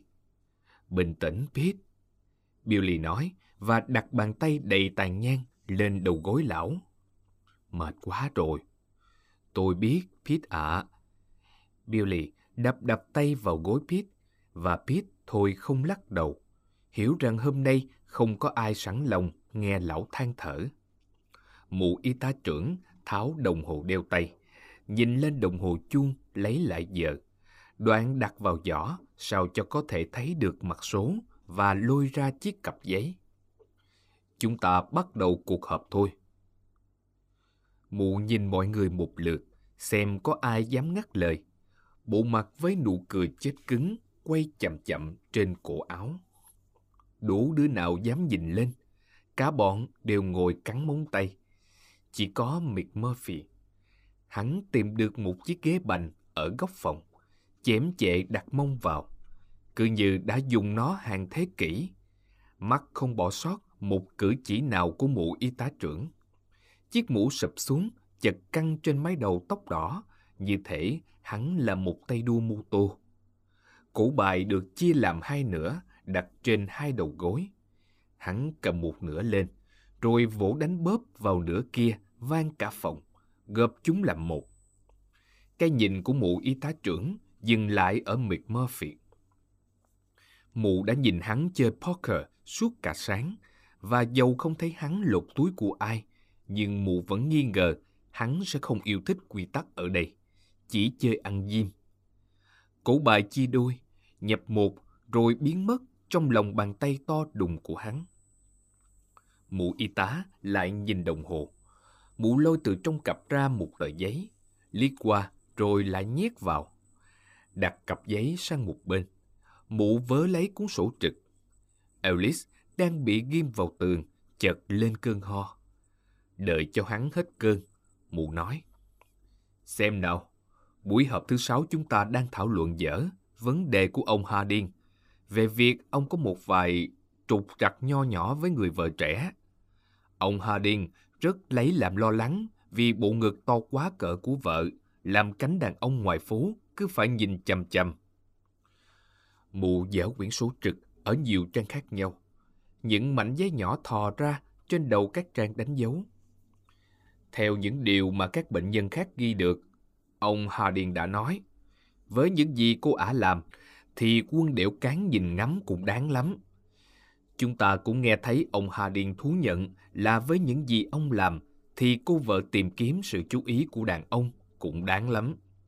Ông còn nói, con vợ rất dễ thương, nhưng dốt nát của tao cho rằng mọi lời nói và hành động thiếu sự mạnh mẽ, hung hãn của thú vật đều chỉ là lời nói và hành động của một thằng công tử bột mà thôi. Đoạn tiếp theo, mụ đọc lẩm nhẩm rồi gập sổ lại. Ngoài ra, Harding còn nói rằng bộ ngực quá bự của vợ gây cho ông cảm giác là ông kém cỏi hơn. Nào, xin mời các vị. Mắt Harding nhắm tít, tất cả im lặng. McMurphy nhìn cả bọn xem có ai muốn phát biểu không. Đoạn hắn giơ tay lên và búng ngón cái như một cậu học trò đang trong lớp học. Mụ y tá trưởng gật đầu. Ông mà mà mà mà McMurray, bà vừa xin mời cái gì thế ạ? À? Ông bảo sao? Xin mời. Bà vừa nói xin mời các vị cái gì đấy, nếu tôi nghe không lầm. Xin mời uh, đóng góp ý kiến ông McMurray, đóng góp ý kiến về vấn đề của ông Harding. Ra thế, tôi cứ gỡ bà mời mọi người cái bộ mà bà vừa nói. Ông muốn làm cái... Nhưng mụ tắt lại. Mụ có vẻ bối rối mất mấy giây. Một đứa cấp tính suýt bật cười. Còn McMurphy duỗi người trên ghế, ngáp dài, nháy mắt với Harding. Mặt vẫn điềm tĩnh như thường. Mụ y tá cất quyển sổ vào túi, rút ra một cặp giấy khác và đọc. McMurray, Randall Patrick được các nhà chức trách từ trại cải tạo Pendleton chuyển đến để khám bệnh và điều trị, nếu được. ba mươi lăm tuổi, chưa vợ, huân chương chữ thập cống hiến lớn lao ở Triều Tiên, do đã dẫn đầu đồng đội trốn khỏi trại tù binh Cộng. Sau bị kỷ luật, bị đuổi khỏi quân đội và tước các đặc lợi vì không chấp hành mệnh lệnh. Đã từng đánh nhau trên đường phố, gây gỗ ở quán rượu, nhiều lần bị bắt giữ vì say rượu, phá rối trật tự, hành hung và các trò chơi sát phạt tái phạm nhiều lần. Một lần ra tòa, tội cưỡng dâm. Cưỡng dâm? Gã bác sĩ giật mình. Quan hệ với trẻ dưới tuổi cho phép, với một cô bé. Đừng có tin, McMurphy nói với bác sĩ, con bé đâu chịu làm chứng. Một đứa bé mười lăm tuổi. Con bé biểu nó mười bảy, bác sĩ à, và rất muốn. Pháp y đã phát hiện ra dấu hiệu của sự chung đụng. Biên bản nói rõ rằng đã nhiều lần. Thú thiệt, con bé nó thèm quá mà, đến nỗi tôi phải khâu chặt quần lại. Đứa trẻ không chịu ra làm chứng, mặc dù kết quả khám nghiệm đã rõ ràng. Tất nhiên, nó đã bị buộc phải im lặng. Bị cáo sau khi xét xử vội rời khỏi thành phố. Ôi chà, tôi có việc phải rời đi. Bác sĩ à, tôi nói nghiêm túc. McMurphy nghiêng người chống khuỷu tay lên gối và nhỏ giọng nói với bác sĩ ở đầu bên kia phòng. Đợi cho đến tuổi mười sáu theo pháp luật, thì cái con đười con ấy cứ gọi là quần cho tôi đến dự. Nó hàm đến mức cố ngán chân tôi và xô tôi xuống sàn nhà. Mụ y tá gấp cặp giấy lại, rồi chia cho bác sĩ ngồi bên kia cửa.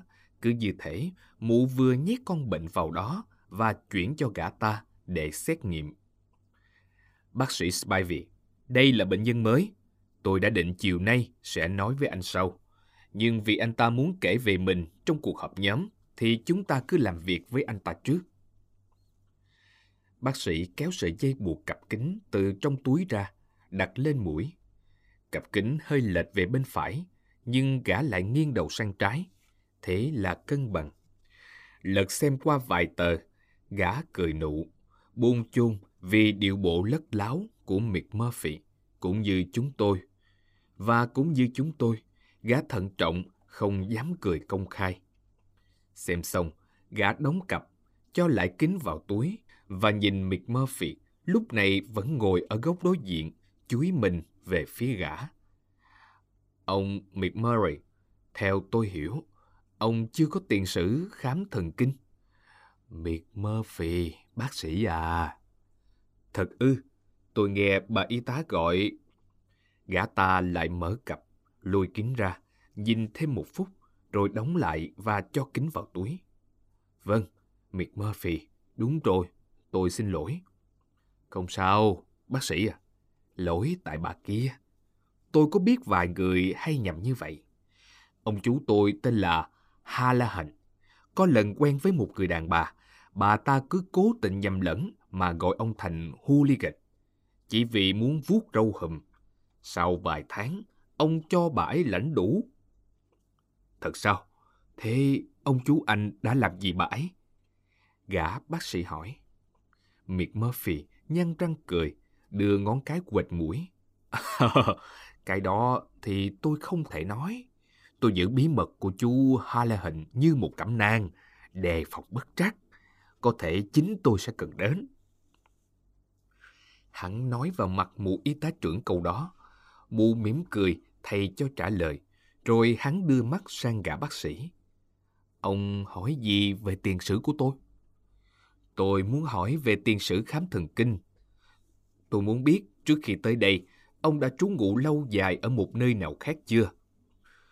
Tôi đã qua hàng loạt nhà tù, địa phương cũng có, quốc gia cũng có. Là tôi nói các cơ sở điều trị bệnh tâm thần cơ. À, cái đó thì chưa. Đây là bước đầu. Nhưng tính tôi đúng là điên. Thật đó, tôi thề. Để tôi chỉ cho ông xem. Hình như bác sĩ ở trại đã... Hắn đứng dậy, nhét cổ bài vào túi áo khoác và băng qua phòng, tiến đến gã bác sĩ. Cúi người qua vai gã, lật mấy trang hồ sơ. Tôi nhớ ông ấy đã ghi vào đâu đó, tít ở đây. Vậy à, tôi không thấy, để tôi xem lại. Gã bác sĩ lại lôi kính ra đeo và nhìn vào chỗ McMurphy vừa chỉ. Đây rồi bác sĩ, bà y tá đã bỏ qua phần này khi tóm tắt lại hồ sơ của tôi. Đúng chỗ nói, đã nhiều lần bộc phát những dấu hiệu. Đó, tôi muốn người ta hiểu tôi cho rõ ngọn ngành. Nhiều lần nhé, bác sĩ. Không kiểm soát được bản thân. Những dấu hiệu đó cho phép kết luận bệnh nhân mắc bệnh thái nhân cách. Ông ấy biểu mắc bệnh thái nhân cách nghĩa là tôi cãi lộn và đủ... À, xin lỗi các bà. Nghĩa là ông ấy biểu uh, cơ thể tôi quá mãnh liệt về sinh lý. Sao bác sĩ? Bệnh đó có nguy hiểm lắm không? Trên khuôn mặt rộng, cứng cỏi, hiện lên nỗi lo âu rất trẻ thơ, khiến gã bác sĩ phải ngoẹo đầu sang bên mà giấu nụ cười vào cổ áo. Cặp kính lại tuột khỏi sóng mũi, rơi trúng túi. Tôi cấp tính và vài đứa kinh niên cũng mỉm cười. Quá mãnh liệt về sinh lý. Bác sĩ nói coi, ông đã từng phải khổ sở vì bệnh này chưa? Bác sĩ dụi mắt. Không, ông McMurphy ạ, tiếc rằng chưa. Nhưng tôi thấy thật thú vị là bác sĩ ở trại cải tạo còn đi. Chú ý rằng người này rất có thể đã trầm trọng hóa căn bệnh của mình để tránh các việc nặng ở trại. Gã ngẩng đầu lên. Ông nghĩ sao, ông McMurphy? Này, ông bác sĩ. McMurphy đứng thẳng dậy, nhăn trán, giang tay ra cho toàn thế giới chứng minh. Trông tôi thật sự bình thường hay sao? Gã cố nén cười nên không trả lời được. McMurphy quay sang mụ y tá trưởng hỏi y hệt. Trông tôi thật sự bình thường ư? Không trả lời, mụ đứng dậy, lấy chiếc cặp trên tay gã bác sĩ, cho vào giỏ dưới đồng hồ và ngồi xuống.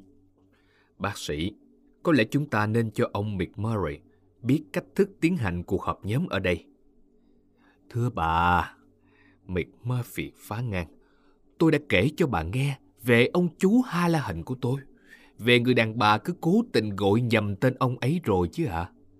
Mụ nhìn McMurphy rất lâu, không còn nụ cười thường lệ. Mụ có kỹ năng tùy theo câu chuyện vào đối tượng mà dùng điệu cười thay cho lời nói. Nhưng cái thần mụ để vào đó thì vẫn không thay đổi. Điệu cười, xét cho cùng, chỉ là một hành động máy móc dành riêng cho mục đích của mụ thôi. Cuối cùng, mụ nói, ông bỏ qua cho, ông McMurphy. Rồi mụ quay sang phía bác sĩ. Ông giải thích giùm. Gã bác sĩ đan tay vào nhau và ngã người ra ghế. Vâng, tôi đồng ý. Tôi sẽ trình bày toàn bộ lý thuyết về cộng đồng trị liệu của chúng ta. Mặc dầu thông thường phần này để đến cuối cuộc họp. Vâng, đây là một sáng kiến hay, cô Ratched. Một sáng kiến rất hay. Cả lý thuyết nữa, dĩ nhiên, nhưng tôi muốn nhấn mạnh nguyên tắc. Trong cuộc họp, tất cả bệnh nhân phải ngồi. Ồ, tất nhiên. Sau đó tôi sẽ trình bày lý thuyết.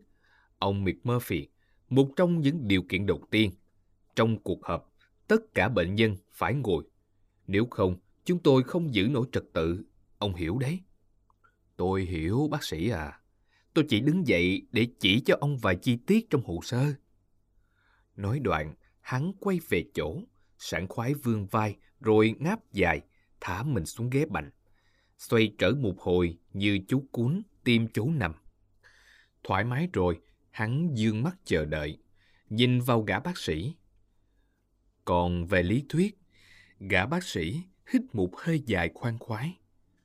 Đờ mờ con vợ, Ruckly nói. McMurphy đặt tay lên miệng bắt loa, hỏi thăm hắn từ đầu phòng đến cuối phòng, bằng một giọng trích lên. Vợ ai? Khiến Martini ngẩng đầu lên và trố mắt. Ừ phải, vợ ai? Hắn nói, à à cô ta, tôi thấy cô ta rồi, phải. Hoa sẵn sàng trả giá để có được cặp mắt như hắn. McMurphy nói, và từ đó không thốt một lời nào nữa cho đến cuối cuộc họp. Hắn chỉ ngồi nhìn, lắng nghe, không bỏ sót một chi tiết và một lời nào của mọi người. Gã bác sĩ thao thao bất tuyệt về lý thuyết của mình. Cuối cùng, mụ y tá trưởng quyết định thế là đủ. Bèn yêu cầu gã ta im lặng, bởi vì dầu sao cũng phải làm việc với Harding. Và thế là bọn chúng bàn luận về Harding cho đến cuối buổi họp. Trong suốt thời gian họp, McMurphy chỉ một hai lần vươn đầu về phía trước như muốn nói gì, nhưng rồi lại thôi, và lại ngửa ra sau. Mặt hắn đầy vẻ nghiền ngẫm. Hắn nghĩ có cái gì kỳ lạ ở đây, nhưng hắn không nắm bắt được đó là cái gì. Ví dụ như không ai cười khi hắn hỏi vợ ai.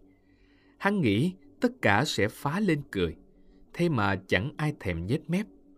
Không khí bị giam chặt trong các bức tường, căng lên còn đâu mà cười.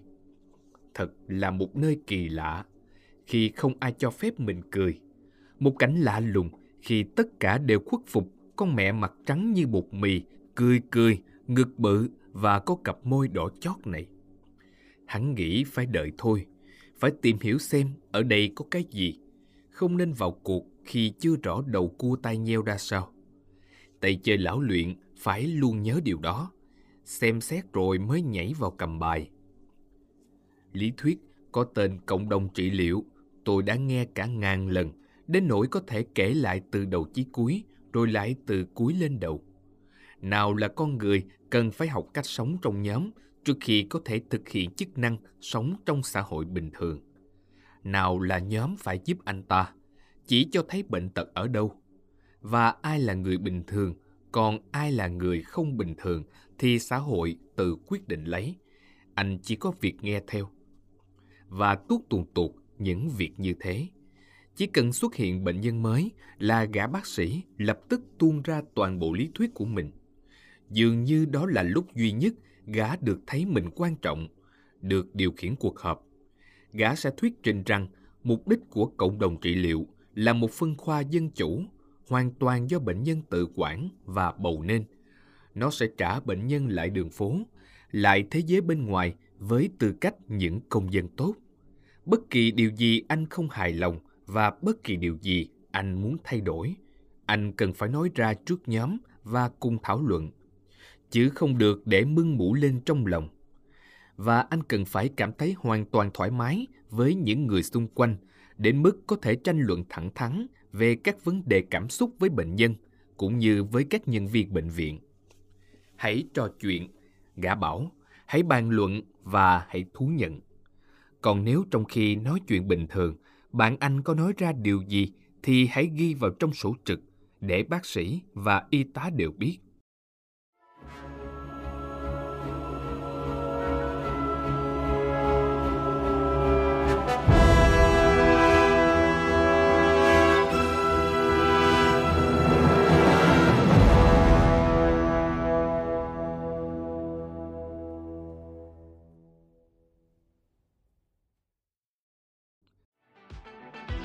Voice ép em, ứng dụng sách nói chất lượng cao, kho sách nói lớn nhất Việt Nam, từ các tác giả sách bán chạy nhất, cùng nhiều thể loại nội dung khác, podcast, sách tóm tắt, truyện thiếu nhi, thiền và ngủ, chia theo các hạng mục dễ tra cứu và được thể hiện qua các dòng đọc mượt mà.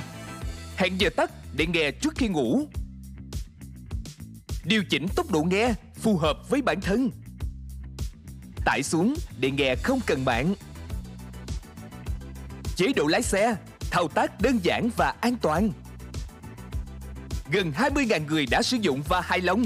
Còn bạn thì sao? Tải ứng dụng Voice ép em trên App Store hoặc Google Play để được nghe thử miễn phí ngay hôm nay. Voice ép em, lắng nghe mọi lúc, bên bạn mọi nơi.